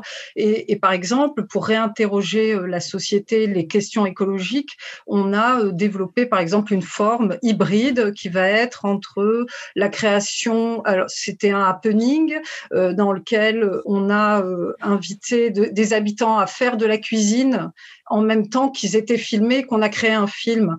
Euh, tout ça pour interroger les pratiques d'écologie populaire présentes euh, euh, sur euh, le territoire et donc de les mettre, euh, de mettre en évidence euh, ces pratiques d'écologie populaire. Donc, dans, je voulais simplement dire voilà, que vraiment, même dans, dans la forme même, les formes mêmes, on essaye de créer des hybridations et des croisements euh, pour trouver des nouvelles esthétiques. Et c'est vrai, pour poursuivre la, la pensée de Stiegler qui, euh, effectivement, euh, parle de la captation du désir par les industries marchandes, il pointe aussi euh, la nécessité de redonner aux personnes l'estime de soi, euh, et que c'est un des grands enjeux euh, de, de, peut-être aussi de cette euh, relation euh, qui s'établit avec euh, le spectateur à partir de, de l'œuvre d'art. Euh, merci Valérie Senner. Je voudrais euh, revenir vers vous, Emmanuel Vallon. On a beaucoup parlé de l'artiste et puis peu à peu, nous avons parlé euh, du spectateur, euh, du public, ce public, ces gens qui euh, composent euh, la société. Euh, on parlait au tout début de la politique publique.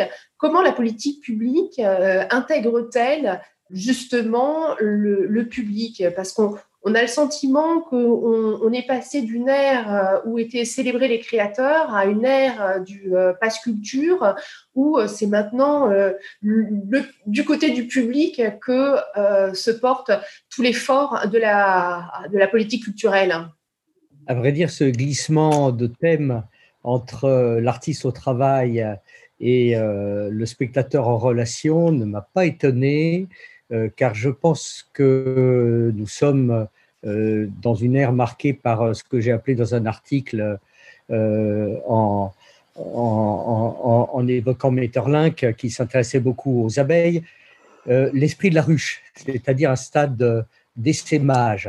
Euh, ça ne touche pas que les petites compagnies qui doivent, euh, quoi qu'on veuille, euh, revendiquer son inutilité ou son indépendance sociale, sont quand même sommés d'apporter des contreparties dans l'échange symbolique euh, avec les pouvoirs publics, avec la collectivité, sous une forme tangible qui est celle pratiquée par euh, la plupart des artistes, y compris dans les maisons représentées ici, euh, c'est-à-dire euh, intervention dans les établissements scolaires, euh, ateliers euh, euh, à l'hôpital, euh, pratique euh, également dans les établissements pénitentiaires, euh, euh, rencontres avec euh, des habitants des quartiers, euh, projets de partenariat euh, avec des centres socioculturels, Et, et ainsi de suite.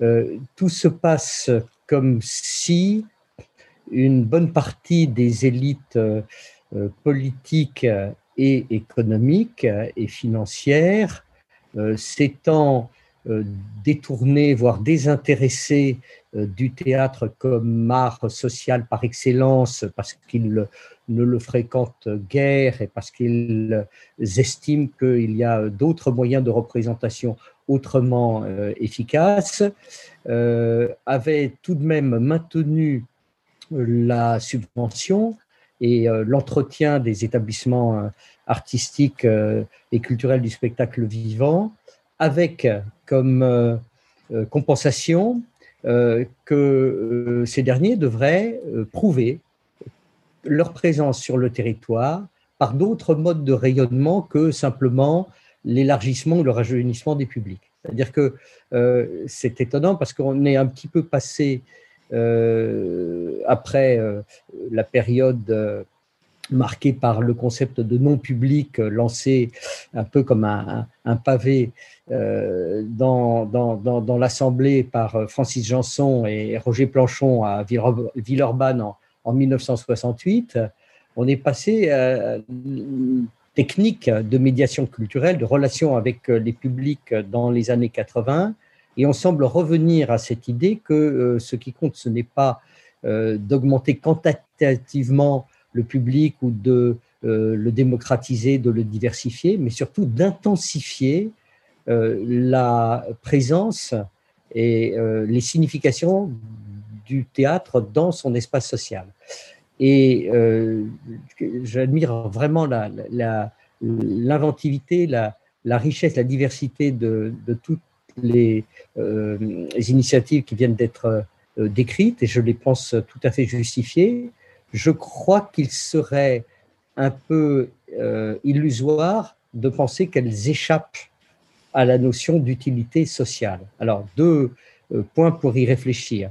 Euh, d'abord, Euh, pour revenir encore au, au thème qui nous a réunis aujourd'hui, euh, il se peut que les entreprises artistiques, et notamment celles du spectacle vivant, par leur caractère collectif, mais aussi par leur économie de projet, par euh, le fractionnement du temps de production, euh, par euh, la mobilisation de beaucoup de ressources euh, intellectuelles et, et, et physiques qui reposent en, en partie d'ailleurs sur le volontariat et pas simplement sur euh, Euh, le, le salariat ou la solidarité interprofessionnelle, il est tout à fait possible qu'elles aient une utilité du point de vue de la capacité de renouvellement du mode de production post-industriel. En tout cas, c'est l'hypothèse, vous le savez, que, que fait assez euh, brillamment euh, Pierre-Michel Minguet, que j'ai déjà cité dans Portrait de l'artiste en travailleur, mais aussi dans euh, Sociologie du travail créateur, et le thème de De, de, de son enseignement et de ses recherches au, au Collège de France. Donc ça, c'est une hypothèse à considérer sérieusement aussi avec Ève Schiapello et Luc Boltanski à partir de, de, de ce que serait un nouvel esprit du capitalisme reposant en grande partie sur la motivation des agents. On a parlé de captation du désir. Oui, les artistes sont des euh, grands producteurs, diffuseurs, communicateurs de désir, et c'est tant mieux. Mais le désir est un aliment de euh, la production et de la consommation. Euh, deuxième euh, élément, euh, il me semble que euh, du point de vue même de la création de valeur qu'on, qu'on, qu'on a évoquée aussi, euh, si les œuvres euh, vivantes euh, du théâtre, de la danse, euh, de... De, de, des arts de la rue ou, ou des arts du cirque, contrairement euh, à celles des arts plastiques, de la photographie, euh, ne peuvent pas euh, produire des objets euh, sujets à la spéculation et donc ne peuvent pas offrir des promesses euh, de profit euh, par l'ensemble des, des, des, des traces euh, qu'elles laissent. Il peut arriver qu'on vende une captation, il peut arriver que euh, l'on mette au musée euh, des éléments de scénographie ou de costume, mais on est très très loin, bien entendu, des euh, processus de valorisation qui sont à l'œuvre dans les arts plastiques et qui sont décrits euh, depuis les, le milieu des années soixante, par exemple, euh, par euh, une personne comme Raymond Moulin ou comme Nathalie Heinisch.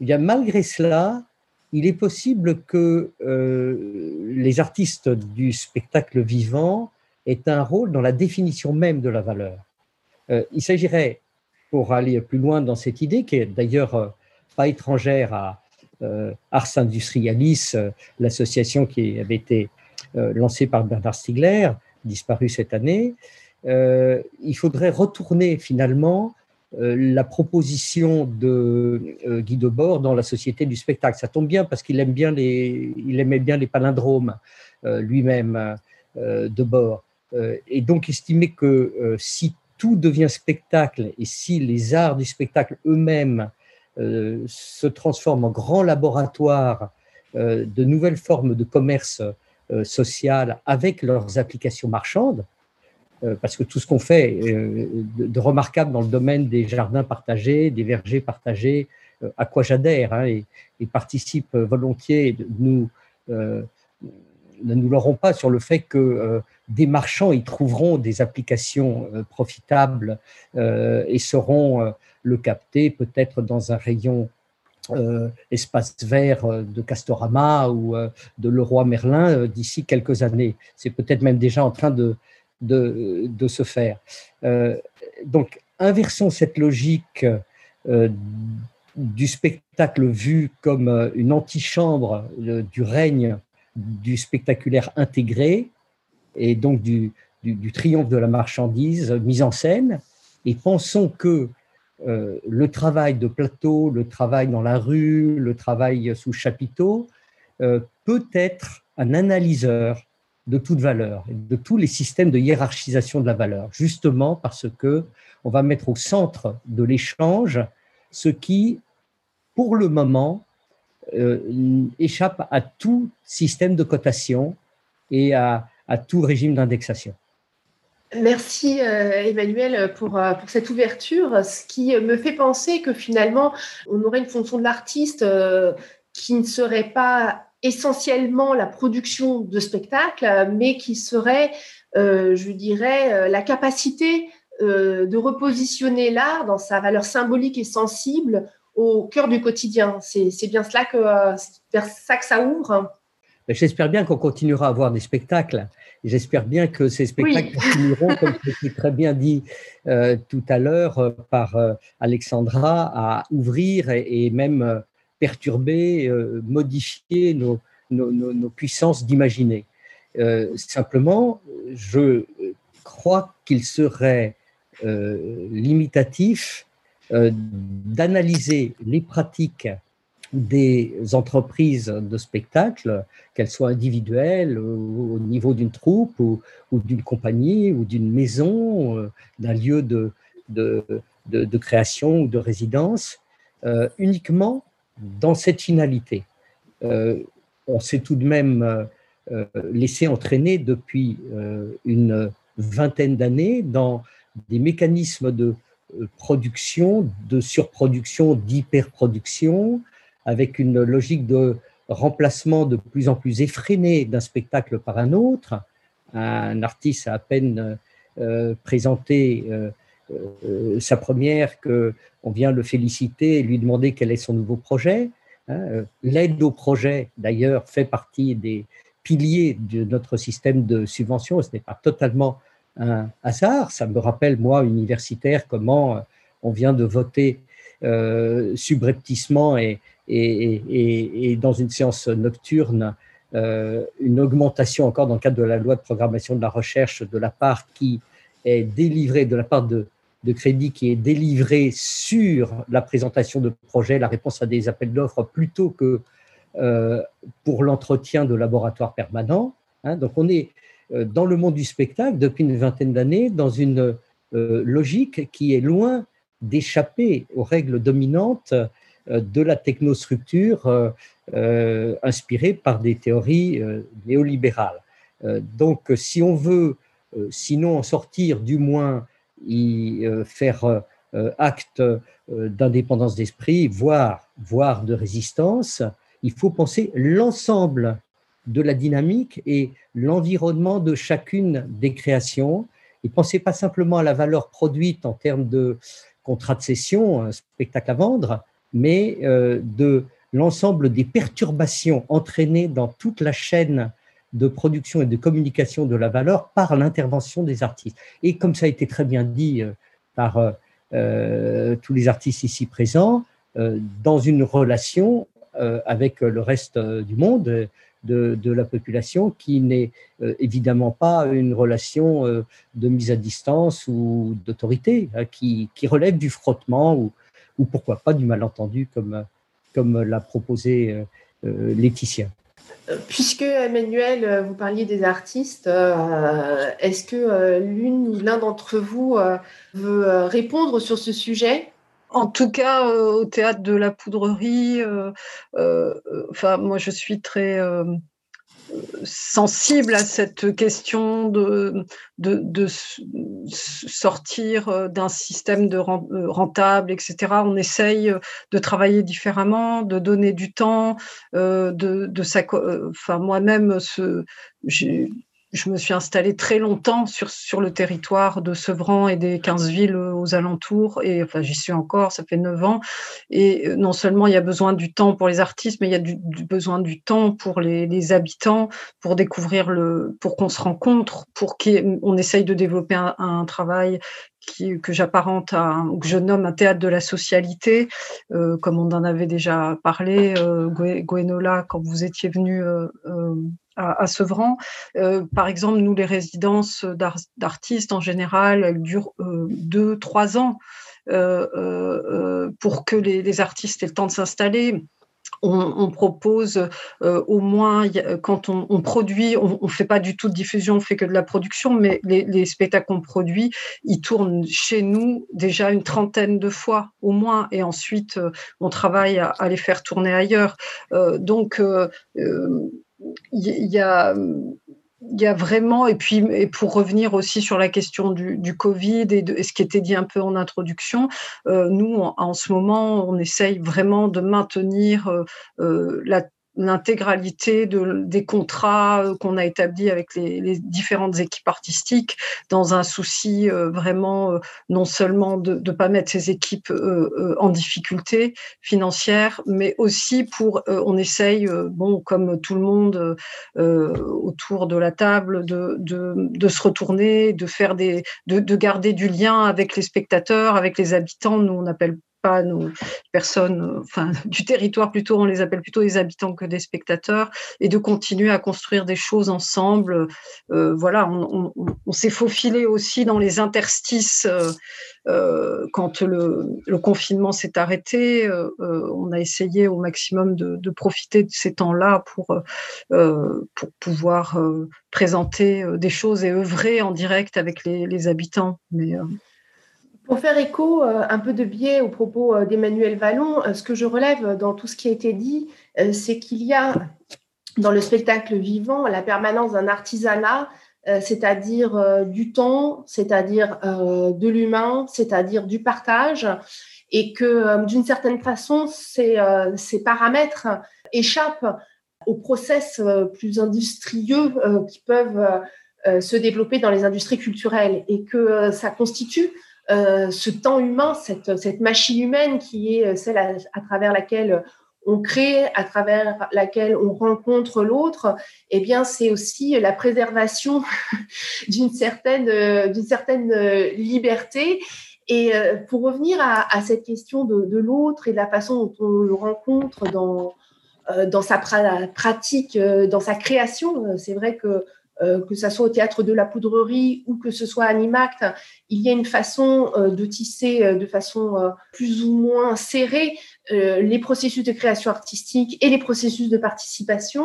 Donc, cette, euh, ce lien-là euh, se fait. Il se fait aussi euh, dans la façon dont on, on rencontre le, le public. Et, et je voudrais revenir sur ce que vous avez dit, euh, Marie-Do Fréval, tout à l'heure, euh, sur justement ce besoin de corps à corps, ce besoin, au fond, euh, de faire du moment du spectacle un, un acte partagé. Est-ce que euh, c'est euh, pour vous ainsi que euh, s'oppose, euh, résiste le spectacle vivant à d'autres euh, modes de communication ? Oui, j'en suis, euh, oui, j'en suis intimement convaincue. Euh, je crois que j'ai aussi dit que ça, c'était une cérémonie. Hein, je pense que quand on, on est dans une telle fracturation et compartimentation de la personne même dans sa verticalité aujourd'hui, c'est-à-dire que on, on s'adapte chacun avec la case qui nous est donnée. On est d'un côté la mère de famille euh, et à chaque fois on ne parle pas la même langue et on est efficace comme ça dans notre rentabilité d'exister avec différentes facettes. J'ai l'impression que dans le, la, la cérémonie du spectacle vivant, quand on convoque un public et qu'on assume cet acte-là et qu'on en est en fin de compte en partie responsable, c'est une responsabilité partagée avec le public, il se passe quelque chose qui est de la reconstruction de, euh, de l'humain dans sa position d'être un être humain debout et digne. et que ce n'est que ce corps à corps qui permet cette reconsolidation, je dirais, de notre être humain, qui est de plus en plus fragilisé. Voilà. Donc, je, je, s'il y avait une valeur, parce que le, le terme de valeur n'est, n'est pas loin de, de la marchandise, mais il va au-delà, euh, la, la valeur que peut peut-être porter euh, le, cette cérémonie de la rencontre dans le spectacle vivant est effectivement un humain debout. Voilà. Et que ça, je ne crois pas que ça puisse se faire par d'autres euh, techniques, moyens, marchandisation, récupération, détournement et, et autres euh, possibilités multiples de se redimensionner euh, ailleurs. Voilà. Euh, je crois qu'il y a quelque chose de la force et de la fragilité de l'être humain qui se vérifie, qui se vit profondément quand on est dans ce corps à corps. Euh, il y a quelque... c'est, c'est assez fort le... quand on pratique la scène, de se demander quel est le rituel que l'on met en place. Et je crois que précède tous les textes écrits euh, l'engagement de, de cet humain debout face à d'autres êtres humains qu'ils voudraient eux aussi debout. Voilà. Alors, par parenthèse, Alexandra Badea, il me semble que ce que disait Emmanuel Vallon pouvait résonner euh, très fort euh, pour vous, puisque vous avez choisi euh, résolument à un moment de cesser d'être productrice de vos spectacles pour vous consacrer à l'écriture, euh, parce que euh, produire un spectacle prend beaucoup, beaucoup d'énergie et vous avez plutôt consacré votre, votre temps à, à, à l'écriture. Donc, c'était, c'était un, un choix que vous, que vous poursuivez aujourd'hui ? Non, je ne le poursuis pas parce que j'ai, j'ai dû euh, recréer une compagnie finalement. Euh, c'est compliqué en fait. Je n'ai pas trouvé encore la formule entre la production déléguée, euh, la, la création d'une compagnie et la production par une compagnie. De toute façon, euh, c'est une évidence par rapport à ce qu'il disait Emmanuel Vallon, on ne peut pas échapper à la marchandisation. Euh, et puis parce qu'on est évalué par la D R A C, par les collectivités, par rapport au nombre de dates de tournée, par rapport au, au nombre de spectateurs, donc il y a une sorte de recherche de la, d'une rentabilité. Euh, après, moi, je, je, je pense que c'est aussi à nous de, euh, comment dire, d'ignorer ça au moment où on passe à la création, de ne pas se poser la question parce qu'il y a plein d'artistes qui, euh, qui rentrent dans un mode de fonctionnement où ils se posent la question de faire un jeune public tous les deux ans parce que ça va tourner, de faire un monologue parce que c'est plus rentable. Donc, euh, quand je parlais de désir, c'est aussi ça, comment, ou de faire de l'action artistique parce que ça rapporte de, du chiffre d'affaires. Quand je parlais de, euh, du désir, c'était, c'était, c'était ça que je voulais dire. Qu'est-ce, qui est, qu'est-ce que j'ai envie de partager avec un public? Qu'est-ce qui me paraît pertinent de partager avec un public aujourd'hui? Comment j'ai envie de travailler sur un territoire? Est-ce que j'ai envie de travailler avec un, un territoire? Comment je peux sortir de cette injonction? euh, Et puis après, voilà, les, les, moi, je renvoie toujours aux programmateurs aussi à leurs responsabilités. C'est, euh, c'est vrai, il y a, il y a de plus en plus de, de créations. Euh, c'est à eux, eux aussi de se positionner, de prendre des risques et aussi de prendre leur responsabilité de passer à côté de certains spectacles qui sont peut-être nécessaires et urgents de, de, de rencontrer un public aujourd'hui ou de euh, rester dans le même fonctionnement du blockbuster qui remplit les grands plateaux. Euh, donc voilà, c'est, finalement, moi, j'ai pas trouvé, à, à la fin, je me suis rendu compte que c'est toujours en, en gardant... Euh, La, un, un regard sur la production que je peux me, me donner cette liberté de, de, de création et la possibilité aussi de, de partager mon écriture au pub, avec un public. Parce que c'est aussi la question, de, de, euh, la question que je me pose, c'est qui est le, le garant du sens finalement? Qui est le garant du sens? Et euh, trop longtemps, j'entendais quand je, je travaillais avec certains metteurs en scène en tant que, qu'écrivaine, en tant qu'autrice, Euh, c'est moi qui, qui, qui, qui trouve l'argent, c'est moi, tu vas écrire ce que, ce que moi j'ai envie que tu écrives. Donc voilà, ça c'est pour moi, c'était quelque chose qui était, et je pense que plein d'auteurs le vivent encore, et, et la question que, que je me pose et qu'on doit se poser, c'est ça, devant le spectateur, qui, ga, qui garantit du sens de l'acte artistique? Est-ce que c'est l'argent, c'est la, c'est la, la valeur marchande, ou est-ce que c'est, c'est, sont les idées qui sont portées? Alors, nous allons pouvoir ouvrir euh, le temps des questions. Alors, euh, j'appelle euh, Dorothée Burillon qui a l'œil sur Facebook et qui va nous euh, dire s'il y a des, des questions euh, qui, euh, qui ont été posées. Euh, beaucoup de réactions très émues à l'intervention de Marie-Do Fréval sur, euh, sur Facebook. Euh, beaucoup de réactions en général. Il y avait une question pour Laetitia Guédon. Euh, une précision, une demande de précision. Je n'ai pas compris l'opposition que vous amenez entre l'écriture au plateau et l'écriture d'auteur. En quoi l'écriture au plateau serait moins riche pour explorer une sortie du réel ? D'abord, je m'excuse si euh, dans les propos que j'ai pu tenir, on a senti une forme d'opposition entre les deux. Euh, je pense avoir été maladroite. Le, le, le, l'objectif n'était pas d'opposer les deux, mais simplement euh, d'affirmer euh, et, de, et, de, et de, de battre le rappel, on va dire, pour la place des auteurs et des autrices dans les créations. Euh, la place des auteurs et, et des autrices, pour moi, Euh, reste en danger, euh, ça reste euh, voilà, euh, un endroit de, encore aujourd'hui de précarisation et, et c'est un endroit important. Euh, pour moi, les écritures de plateau ont toutes leurs valeurs, ont toutes leurs places et ont autant la capacité à écrire le monde à partir du moment où euh, au plateau, il y a écriture. Ce que je, moi, constate aujourd'hui dans les rendez-vous que je peux faire avec des compagnies, euh, c'est qu'il y a des compagnies qui vraiment Euh, asseyent une écriture de plateau, sont vraiment en recherche par rapport à ça, et, et d'autres compagnies, je dois le dire, assez nombreuses, dans celles que je rencontre, où en creusant bien la discussion avec elles, je me rends compte qu'on a tout simplement enlevé la case auteur. Et c'est ça qui me pose problème. C'est qu'à un moment donné, qu'est-ce que ça veut dire euh, l'écriture de plateau ? Et qu'aujourd'hui, il y a... Il y a des compagnies qui confondent euh, ce qu'on appelle écriture de plateau avec simplement le processus de répétition et le processus de création que tout un chacun et tout créateur euh, fait avec une équipe euh, au plateau. Donc, il n'est pas du tout question euh, d'opposer euh, les deux, mais je pense que euh, euh, la place des auteurs et des autrices, des langues, des textes, des imaginaires qui passent par les textes est défendue et qu'il faut aussi avoir une vigilance. Euh, même si je suis extrêmement touchée par énormément de spectacles que je vois en ce moment à ce sujet, par euh, mon histoire à moi, personnelle, de moi-même, à mon endroit, euh, que je vais vous donner là, maintenant, de but en blanc. Et que pour moi, il y a aussi la question euh, de, de, comment dire, euh, de déplacer euh, le réel. C'est, c'est, c'est vraiment ça que je disais. Donc, euh, voilà, pas du tout de volonté d'opposition, mais, mais plutôt de, de précision et, euh, et, et d'enrichissement et de vigilance par rapport à la place des auteurs et des autrices et des écritures euh, sur les plateaux aujourd'hui, qui me semble fondamentale.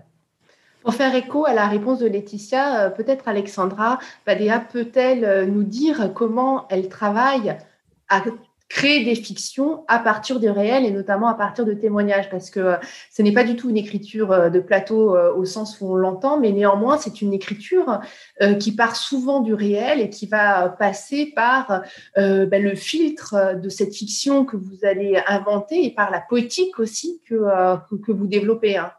Oui, c'est, c'est, c'est pas du tout une écriture de plateau dans le sens où je, je, je divise en deux le temps du travail. Euh, il y a beaucoup, beaucoup de documentation. N'importe le sujet que je choisis, je peux passer par même un an de documentation, même plus. Bien sûr que je fais pas que ça, je fais d'autres choses, mais, mais de plus en plus, j'aimerais ne, ne faire que ça et avoir le temps de faire une documentation pendant un an et créer moins, et voilà.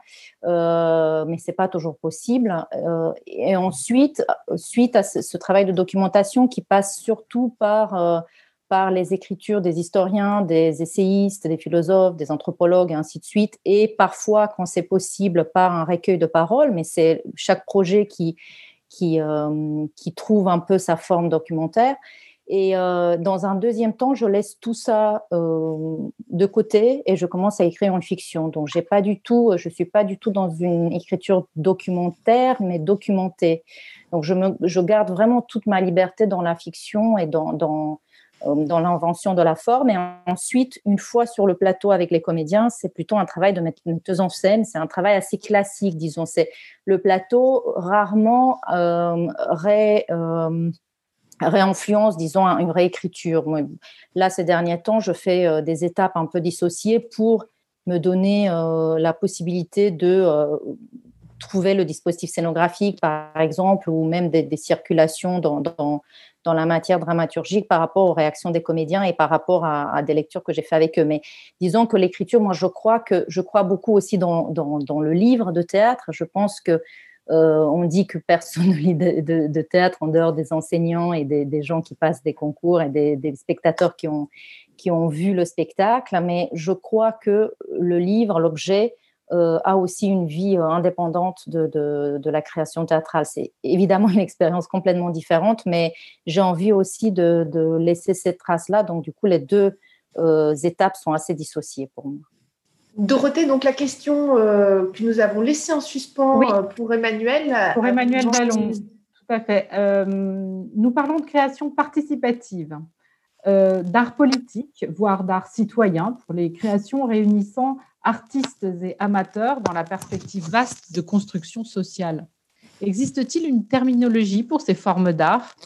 Serait-ce une façon de leur donner une reconnaissance ou d'enfermer des processus en soi dynamiques et libres et libres d'enjeux formels ? Je suis frappé par le nombre de travaux, euh, aussi bien de chercheurs confirmés que euh, de doctorantes et doctorants ou euh, même d'étudiants en, en master qui portent sur ces questions-là.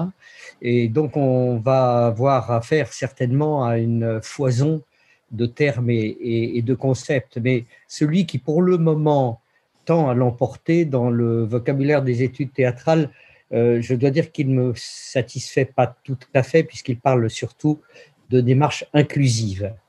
Euh, c'est bien compréhensible du point de vue de ce qu'on évoquait tout à l'heure.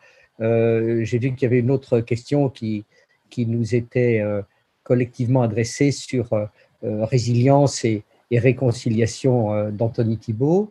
Euh, oui, euh, on demande souvent à l'artiste d'être thaumaturge et de participer à la remédiation sociale, euh, tisser des liens entre des générations qui euh, s'ignorent, euh, entre des quartiers qui euh, se tournent le dos ou euh, entre des catégories de population qui ne euh, se croisent guère. Euh, mais euh, Je crois que euh, les pratiques euh, d'écriture de jeu et d'adresse euh, au public euh, qui impliquent directement euh, les spectateurs, si elles se développent, ce n'est pas uniquement dans ce but euh, de répondre à, à la demande sociale ou à la commande euh, publique. Euh, je crois que c'est aussi parce qu'il s'agit de fouiller quelque chose qui est au, au, au centre même euh, de l'art théâtral et euh, qui relève euh, effectivement de ce corps à corps qu'évoquait avec ses propres mots euh, Marie-Do tout à l'heure. Euh, c'est pas un hasard si à tous les moments importants de l'histoire politique et esthétique du théâtre, euh, ce corps à corps euh, s'est resserré. Euh, on peut penser évidemment à la manière dont euh, les spectateurs parfois se sont mêlés de bagarres euh, de, de, euh, entre écrivains et, et, et, et entre comédiens euh, à, à l'époque euh, de la Restauration ou du début du Second Empire. On peut évidemment penser beaucoup plus près de nous à ce qui s'est passé en, en dix-neuf cent soixante-huit, par exemple, autour du Living Theatre. Euh, mais je crois que de façon peut-être un petit peu plus euh, pacifique, sans échanger des coups, euh, il y a une recherche de ce qui va être absolument insoluble dans l'électronique, dans le spectacle vivant. Alors pour revenir, ça paraît un petit peu euh, aventureux et acrobatique de faire ce lien avec euh, le sujet qu'évoquait Julien Dallière tout à l'heure. Mais pour revenir à l'idée de savoir à quel degré euh, d'hybridation technique euh, on doit aller, je pense que ce n'est pas tout à fait une question différente. À l'université, euh, après avoir entendu pendant euh, plusieurs semaines nos euh, instances nous demander euh, d'arbitrer en faveur du distanciel à la place du présentiel et constatant les très mauvaises connexions des étudiants et leur très grande difficulté à maîtriser les outils informatiques, nous avons répondu que nous allions désormais travailler en démerdanciel. Là, il me semble que euh, le propos des artistes, c'est de travailler en expérimentiel, c'est-à-dire de faire en sorte, quelles que soient les techniques euh, convoquées, euh, que euh, le produit euh, soit peut-être davantage dans la nature de la relation, des interactions, dans la façon de raviver les intersubjectivités, plutôt que simplement dans la clôture d'une œuvre si bien écrite ou si bien conçue, ou si bien montée, ou si bien décorée, euh, aussi bien mise en scène soit-elle. Et euh, de ce point de vue, je, je, je crois qu'il ne faut pas être trop pessimiste. D'abord, euh, dans quatre ou cinq années, peut-être euh, en attendant le prochain rétrovirus, nous reviendrons sur cette période en nous disant qu'elle a été euh, rude et qu'elle a euh, laissé beaucoup de, beaucoup de traces et, et qu'elle a fait beaucoup de, de, de, de blessés euh, et de disparus, mais euh, qu'elle n'a été qu'un temps, qu'une parenthèse dans la très très longue histoire du spectacle vivant et, et du théâtre en particulier. Mais ça serait dommage que cette parenthèse ne nous serve pas à faire du théâtre une arme pour interroger l'ensemble du système médiatique. Qui va tourner en dérision ce que nous sommes en train de faire sur Zoom, Meet, Teams et autres Skype ? Euh, en dehors des gens qui ont cette pratique euh, du plateau ou de l'interpellation dans, dans, dans la rue, dans l'espace public.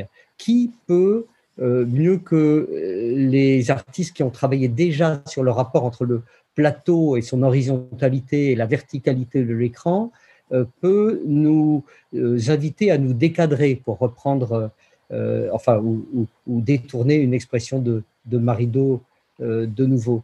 Qui d'autre peut euh, réfléchir à travers des expériences comme celle que, que vous avez relatée, à, euh, euh, notamment à Sevran, euh, réfléchir à la façon dont fonctionne un lieu, hein, et aussi évidemment à Paris avec les Plateaux Sauvages, euh, dans ses porosités, dans ses circulations, mais aussi dans le rapport qu'il a à travers son site Internet, hein, et ses différents moyens de communication et euh, ces espaces physiques, entre ces deux euh, modes euh, de, de, de, de mise en relation. Moi, je, je pense qu'il faut, euh, même si euh, l'heure n'est pas vraiment à la réjouissance, euh, essayer quand même de mettre à profit ce temps euh, d'expérience pour euh, creuser cela.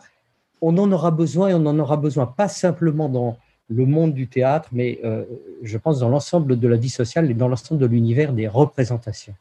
Valérie Senner, vous avez euh, donc euh, au Théâtre de la Poudrerie beaucoup développé ces arts participatifs. Est-ce que vous voulez euh, rajouter quelque chose en écho euh, à ce que disait euh, Emmanuel Vallon euh, sur euh, cette nouvelle façon aussi euh, de, euh, de raviver les intersubjectivités ?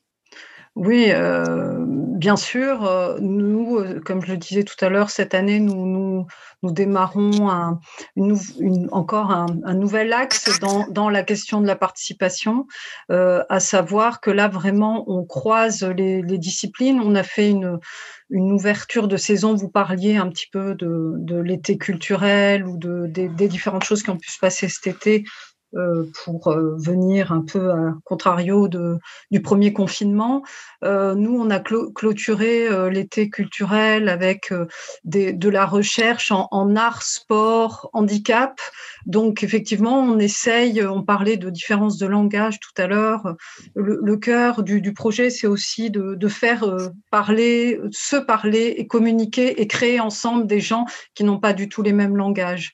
Euh, et ça, dans la question de la participation, cette notion de langage, de différence de langage euh, est, est aujourd'hui euh, assez euh, centrale dans notre recherche.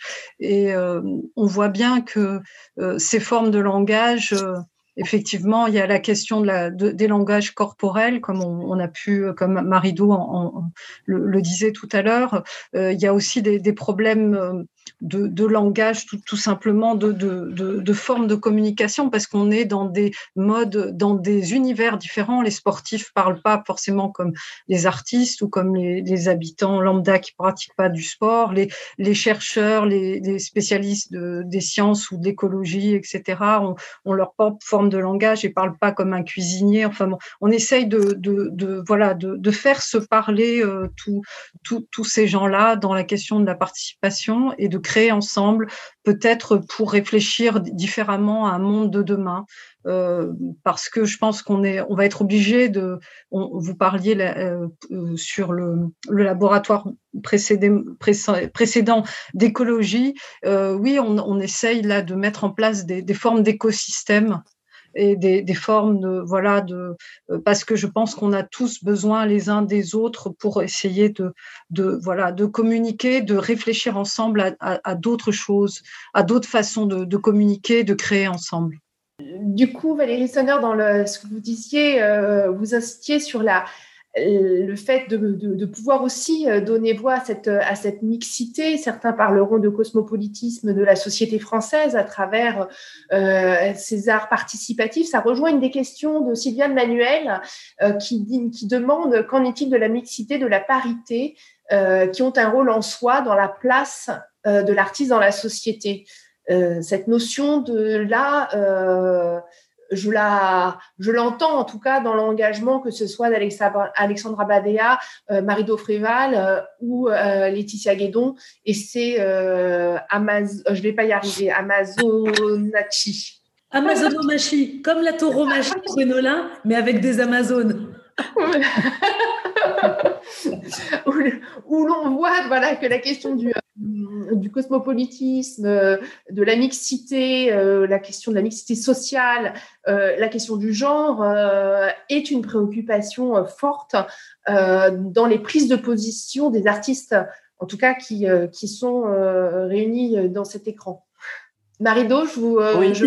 Marie-Do Fréval, je vous vois acquiescer.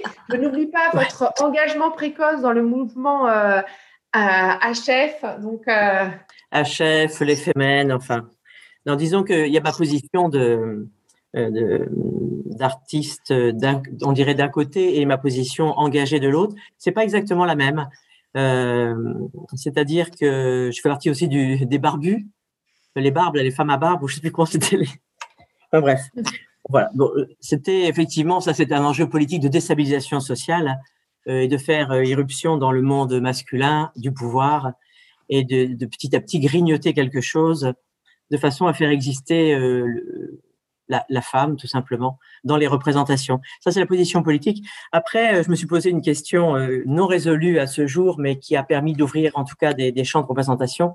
C'était de, de refuser toute position genrée. C'est-à-dire que la vérification de la prise de parole n'est plus une position d'homme ou de femme, mais il y a quelque chose du, du non-genre ou de, de la, du mélange des genres ou de, de, du retravail autour des genres, de recomposition des genres, qui permet tout d'un coup euh, à toute femme et à tout homme, sexuellement euh, nommé à sa naissance, euh, de pouvoir représenter euh, toutes les paroles euh, qui sont euh, les paroles de l'humanité. Voilà.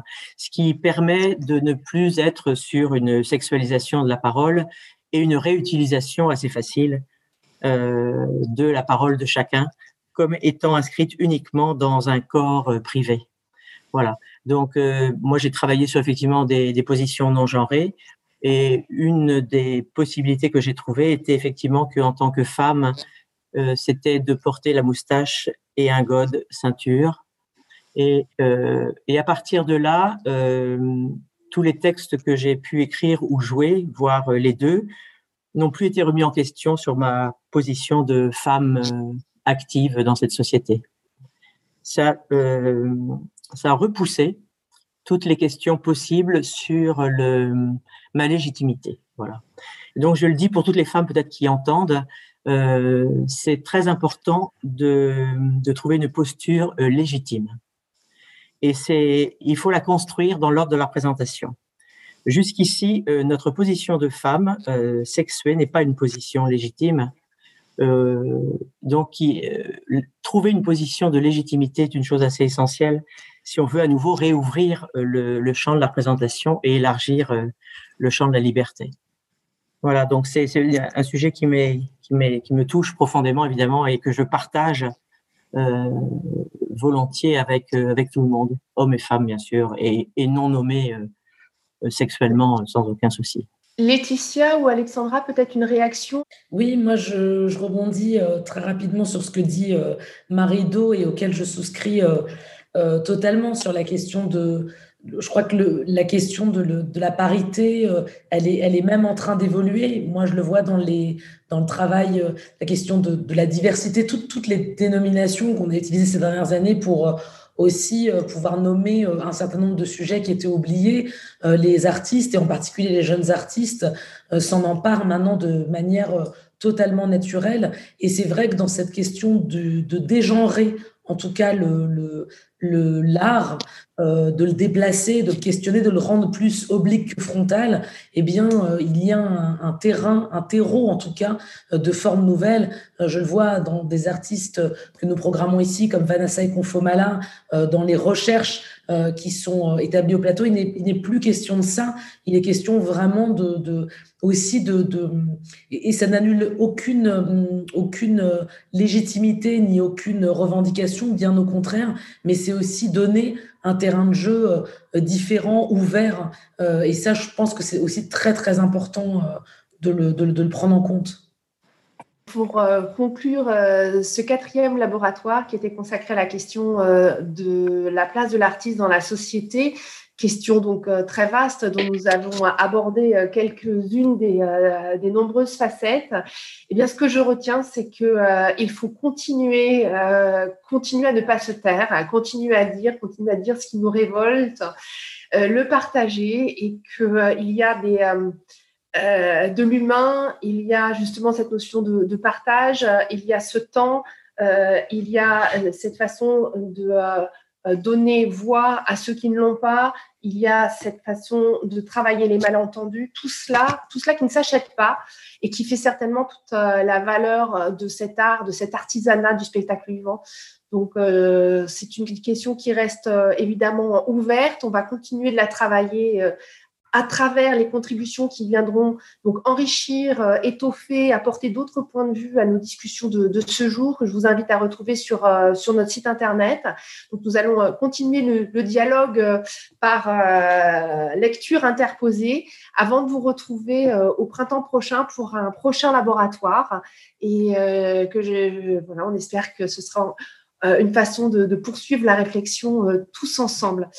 Je vous dis un grand merci d'avoir partagé ce moment avec vous, un grand merci euh, à toutes et tous euh, qui euh, avaient réfléchi, euh, réfléchi avec nous, euh, Marie-Do Fréval, Alexandra Badea, euh, Laetitia Guédon, euh, Alexis Nys, euh, Valérie Senner et euh, Emmanuel Vallon, à tous ceux qui ont posé des questions euh, sur Facebook. C'est euh, extrêmement précieux d'avoir, euh, d'avoir ces échanges, ces euh, regards et ces points de vue. Donc, euh, à bientôt. On vous retrouve euh, lors d'un prochain rendez-vous euh, sur, euh, sur Arsenal. Merci et euh, bon après-midi à vous. Arsenal.